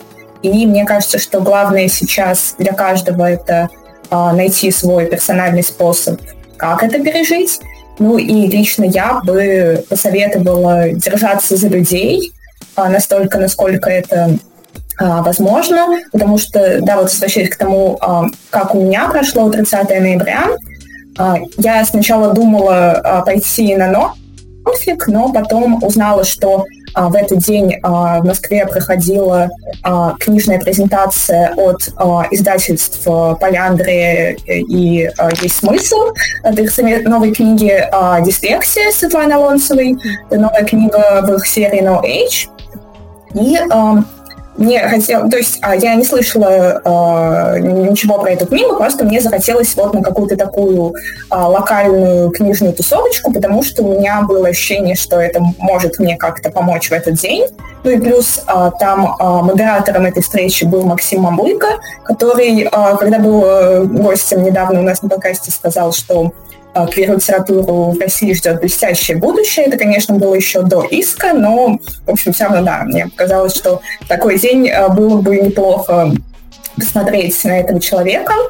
Еще там а, была Ольга Птицева, которая просто пришла послушать на это мероприятие. И а, в общем, а, я, а, во-первых, а, чем я была поражена, то, что все спикеры, присутствовавшие на этой презентации, они все, ну, то есть никто прямым текстом не называл, что произошло в этот день, но все однозначно абсолютно дали понять, что они это воспринимают как трагедию и что они максимально стараются поддержать друг друга и всех вокруг. И Потом уже э, после презентации э, я э, заставила себя не постесняться подойти к Птицеву и подойти к Мамлыке, чтобы восхититься их деятельностью, выразить им свои восторги, потому что я решила, что да, все, надо держаться за людей, не стесняться высказывать им все хорошее, что ты о них думаешь, потому что, ну, это просто как будто бы единственное спасение сейчас. И э, э, к слову, а, Мамлыга сказал, что он все еще считает, что перед в России ждет блестящее будущее. Он не отказывается от своих слов. И вообще а, у меня с ним состоялся какой-то абсолютно невероятный в своей а, душевности разговор, которого я бы никогда не стала ожидать от такого достаточно публичного, крутого человека, которого я вижу первый раз в жизни. Поэтому, в общем, да, возвращаясь к тому, с чего я начинала, хочется всем советовать держаться с людей, а, и потому что, возможно, этим людям, за которых э, хочется подержаться вам, тоже на самом деле очень хочется подержаться за вас. И еще, на самом деле, очень хочется вспомнить а, то, что говорила Маша Лацинская, когда была у нас на подкасте. Она говорила, что нам всем сейчас а, самое главное остаться на свободе, остаться живыми и остаться психически здоровыми. Вот, мне кажется, самое время вспомнить эти ее слова и всем этого пожелать. Ну, зря ты еще раз думала, подходить к ним или нет, потому что Максим и Оля, я думаю, они были абсолютно искренне рады тому, что ты им сказала, но они действительно вот такие ну, вот да. люди.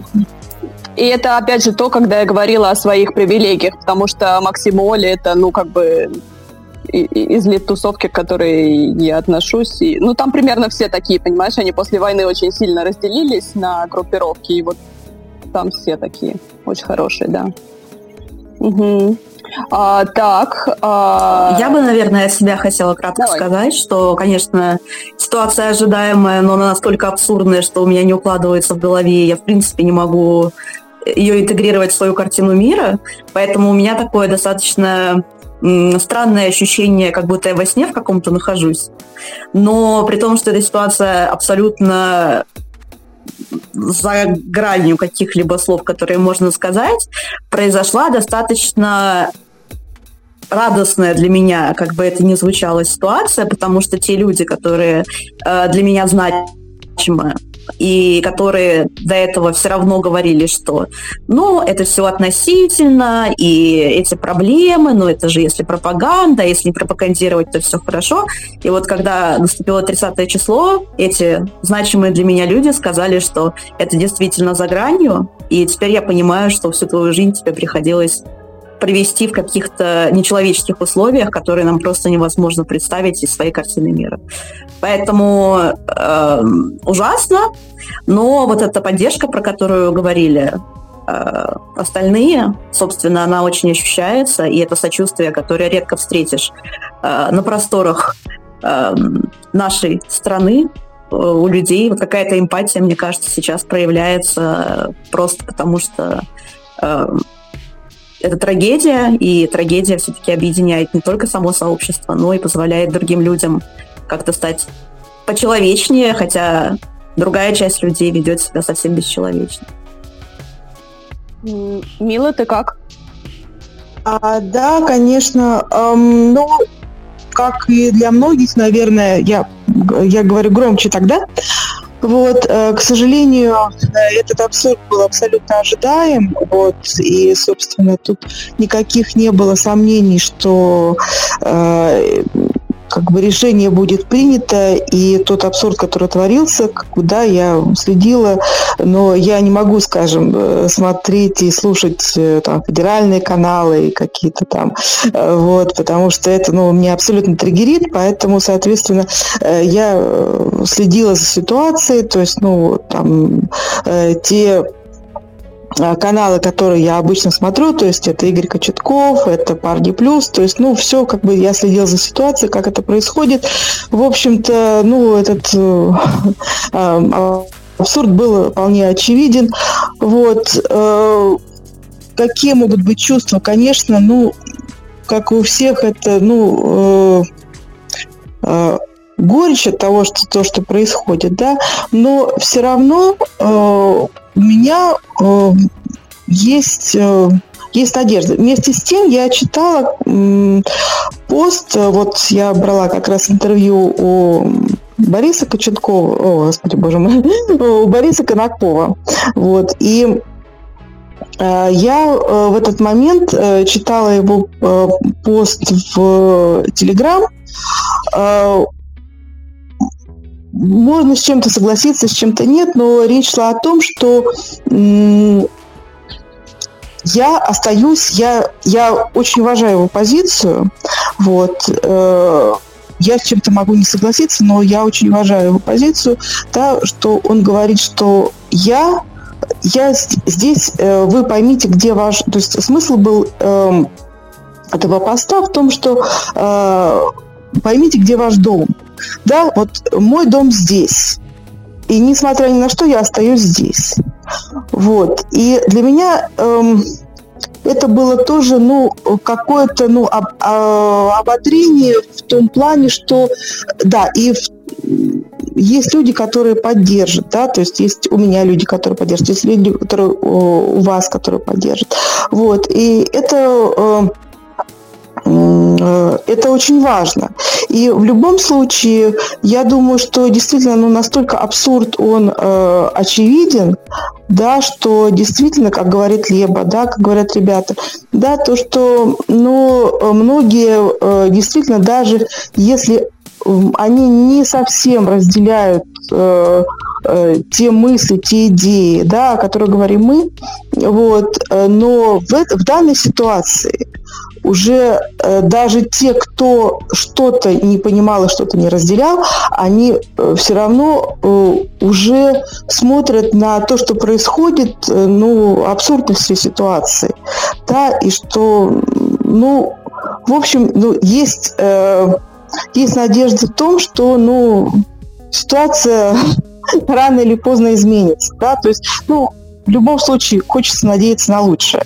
Да, несмотря на, на то, на, э, несмотря на то, что, э, конечно, сейчас, на данный момент, ну, конечно, веселого мало, да, и та информация про гей-клубы, который говорит Лео, да, действительно, тоже я э, читала, знаю, то есть ситуация пока, к сожалению, ухудшается.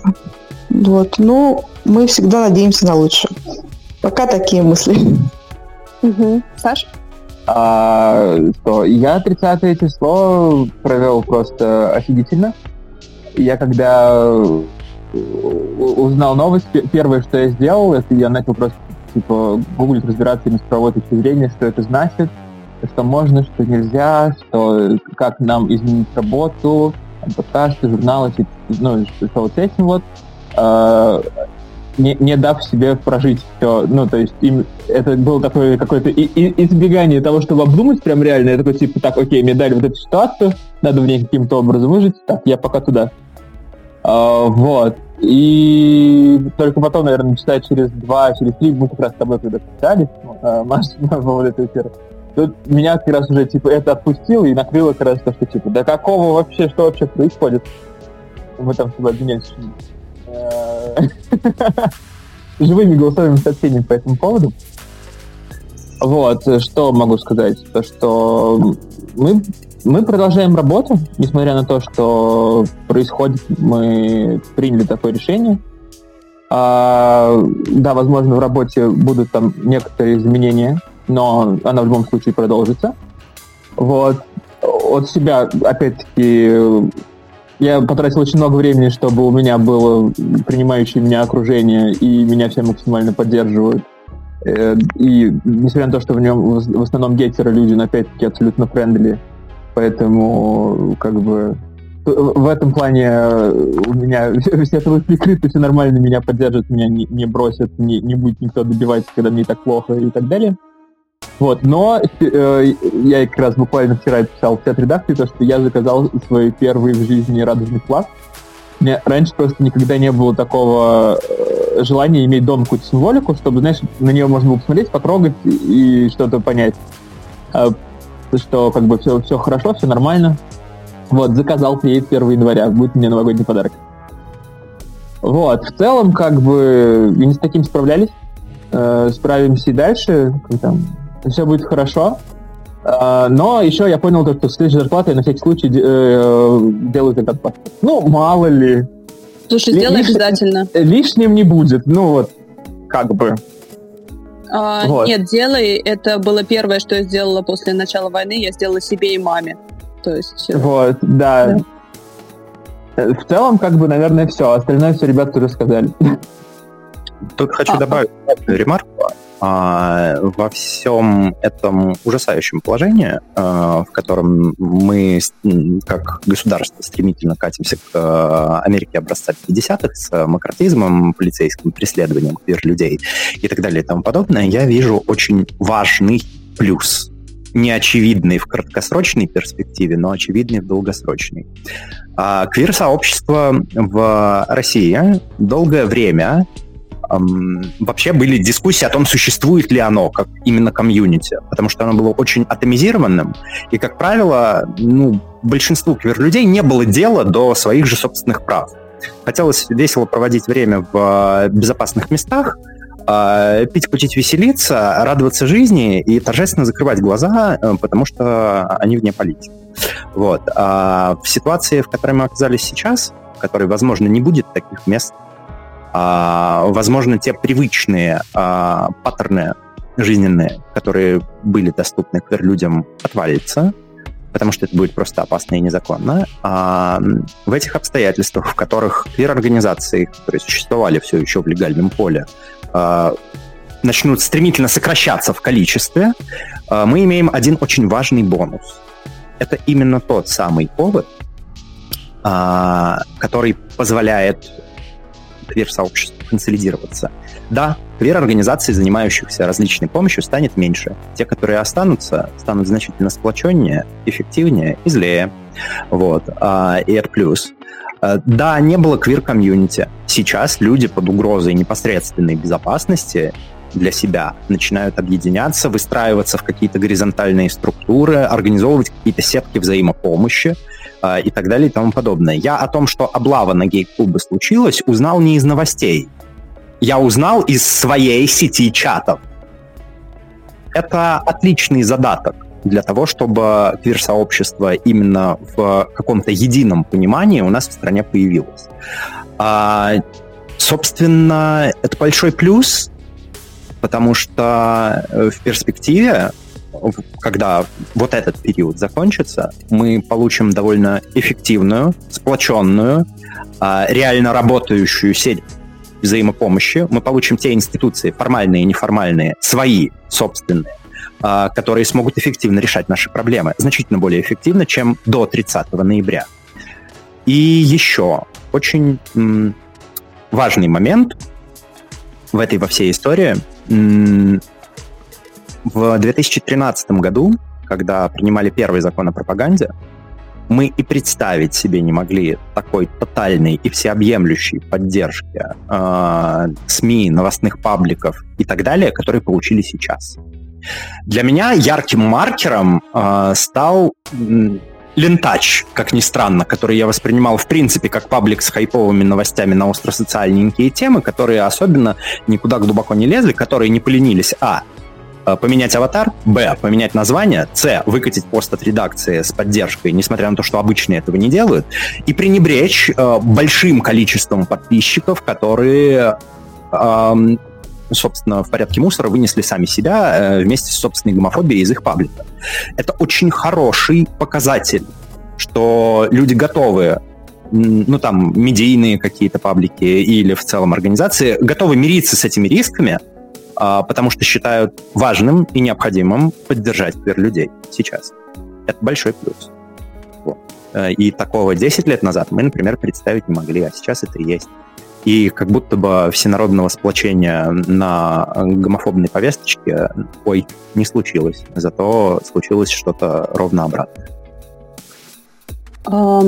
О своих эмоциях про 30 ноября я говорить не буду. Я лучше расскажу какие-то вещи, которые, поскольку мой путь, э, кроме бесконечных истерик, это рационализация, я расскажу о каких-то выводах, которые я сделала. А, первое, что меня очень удивило, это то, насколько у нас в культуре а, короткая эмоциональная память и отсутствие рефлексии травмы. К чему я это? А помните, когда все стали отменять Россию, заключаю это в кавычки, а все стали говорить, и что теперь, нельзя говорить, что ты русский? И мне это безумно напоминало, вот знаете, типа, м-м, ты слишком красивая для русской, ты точно русская? А, может быть, у тебя не было нормального гражданства? А, может быть, тебе стоит попробовать а, в Америку переехать? А, я вот видела, как выглядят русские. Они вот, знаешь, все похожи на американцев, и вот именно вот такие, а вот ты-то точно нет а люди очень ущемлялись, что им вдруг приходилось вот в таким вот... А, Саша, главный ценитель моих а, дебильных стендапов а, случайных. А, я просто наслаждаюсь а, зрелищем. Спасибо, Саша. Господи, хочешь, я тебе оплачу билет, приезжай на мою презентацию, мне нужен такой человек. А, Короче, все эти люди, которые боялись, что их отменили, что их не замечают, что им нельзя говорить на их языке и признаваться в их идентичности, те же самые люди как-то это быстренько забыли и начали э, ну, писать то, что они пишут. И, собственно, что из... Я прочитала какое-то количество комментариев в пропагандистских каналах. Э, в общем, главное это то, э, что снимается вот это вот стигма с их поступка и дается упор на то, что отменяются не люди, отменяется излишняя пропаганда, а людей никто не трогает. Потому что никто, естественно, не хочет быть уродом, который а, да, делает а, какие-то штуки, разжигающие ненависть в отношении определенной группы живых людей, которые ходят, дышат, любят, а, ведут уроки у их детей и лечат их в больничке.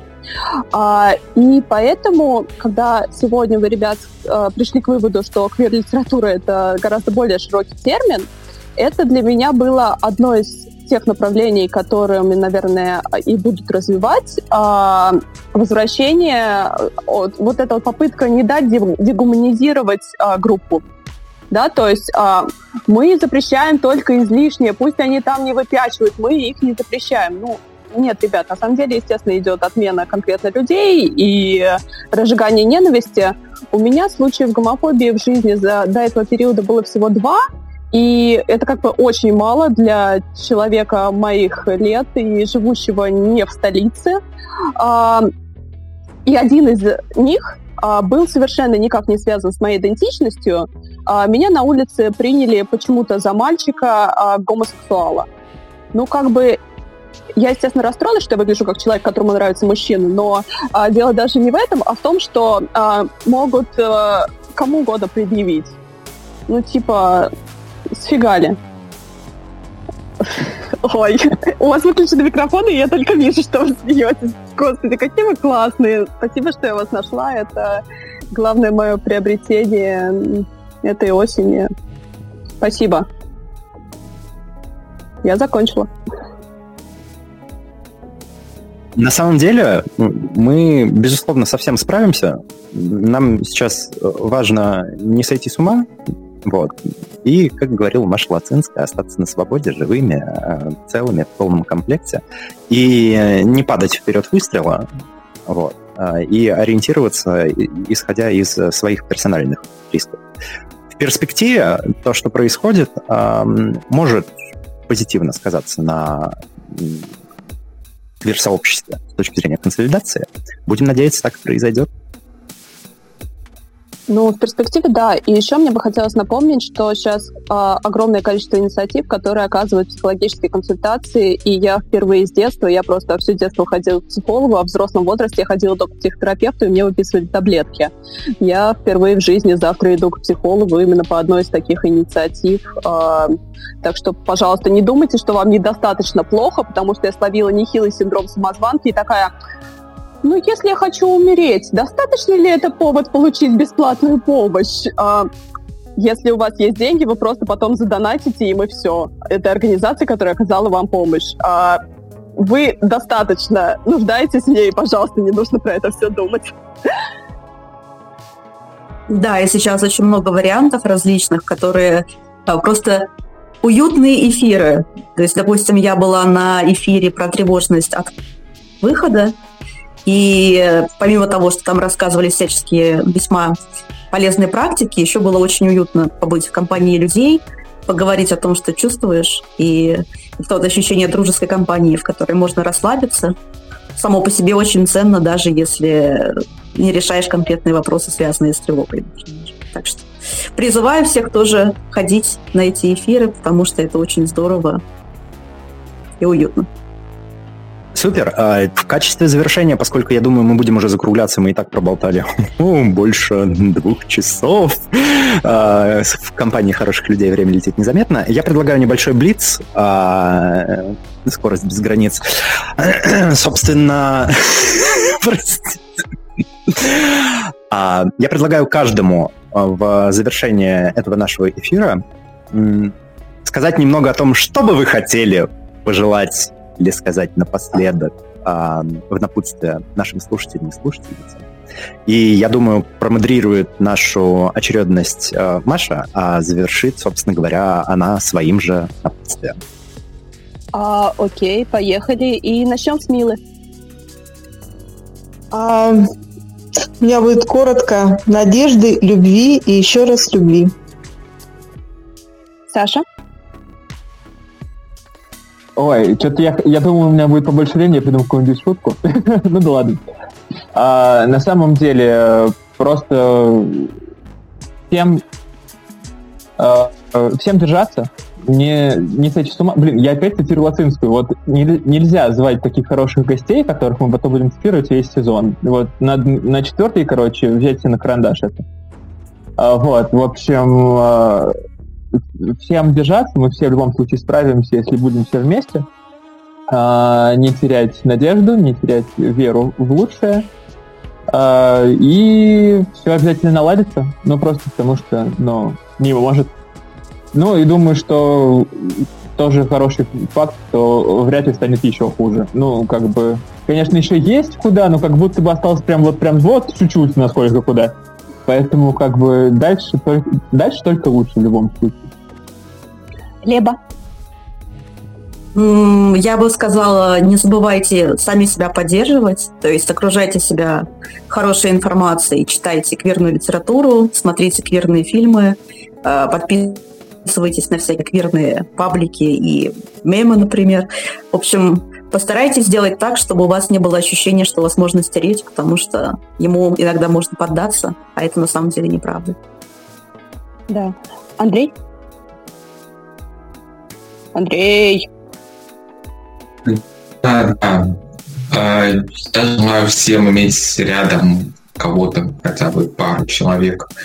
Пускай это будет не партнер, а там семья, друзья, еще кто-нибудь, люди из сообщества, которых можно опереться и ни в коем случае не выпускать друг друга, потому что этот период, правда, нам нужно всем пережить, потому что дальше нас ждет очень много работы. Вот. Как-то Лера? Ну, да, я как будто бы уже э, основное сказала в, в ответе на предыдущий вопрос. Да, еще раз повторюсь, что всем желаю держаться за людей. И еще держаться за книги тоже может быть неплохим вариантом. Э, сохранять себя, сохранять благоразумие и э, просто жить, продолжать, несмотря ни на что. И продолжать э, делать свое дело и пытаться помочь э, в первую очередь себе. Да, помним, что надеваем кислородную маску сначала на себя, но потом уже, если есть силы надеть ее на кого-то еще, то надеваем на них. Давай, дорогой. Обезопасьте себя, взвесьте свои риски, обезопасьте своих близких, поговорите с ними о важном, не о том, о чем сейчас на разговорах о важном разговаривают в школах, а действительно важном. Возможно, вы что-то хотели друг другу сказать, но все никак не решались. Самое время. Возможно, вам что-то хотели сказать. Самое время это послушать. А, помните, что самая темная ночь бывает перед рассветом. Мы обязательно со всем справимся. Читайте хорошие книжки и на всякий случай сделайте себе загранпаспорт, потому что, как говорил механик Зеленый из одного любопытного цикла про девочку Алису из будущего. Я рассчитываю на худшее, но верю в лучшее. Так что всем добра, позитива, а, берегите себя, а, побудьте со своими близкими и старайтесь транслировать добро, мир а, в окружающее пространство, делая хотя бы его чуть лучше. И всем не бойтесь, пожалуйста, о помощи как бы просить или обращаться за ней, потому что у меня, например, с этим большие проблемы. И я знаю, что у многих тоже. Как бы а, есть люди, которые вам помогут, если их нет вдруг в вашем окружении. Я допускаю, что есть хорошие люди в плохом окружении, то есть специалисты, в том числе бесплатные. Супер, тогда я думаю, мы будем закругляться. Маш, большое спасибо за то, что промодерировала эту дискуссию. Я знаю модерация мероприятий с большим количеством человек. А, это такое не самое простое занятие. Э, ты просто была восхитительна сегодня. А, впрочем, э, как и в своем выпуске, впрочем, полагаю, как всегда. Э, я бы с большим удовольствием пришел на твою презентацию, но это, впрочем, можно было бы обсудить как-нибудь между собойчиком Приходи, я подарю эфира. тебе носки. Я купила О! носки для тех, кто придет на мою презентацию, кого я знаю. А я, кстати, тоже пришла. Я, я выезжал. Приходи. А, вот, как-то так. Э, давайте я дам финальную отбивочку, а, вот, и будем закругляться. А с вами был подкаст «Громче» аудиоприложение к литературному квир-журналу «Вслух». И я сегодня не его ведущий Лео Велес, сегодня модераторкой этой дискуссии была Мария Лебедева, а с вами также были Александр Артемов, Валерия Гордеева, Андрей Нечаев, Леба Вафельникова и Мила. Всем большое спасибо. До новых встреч. Услышимся. Всем чпоки.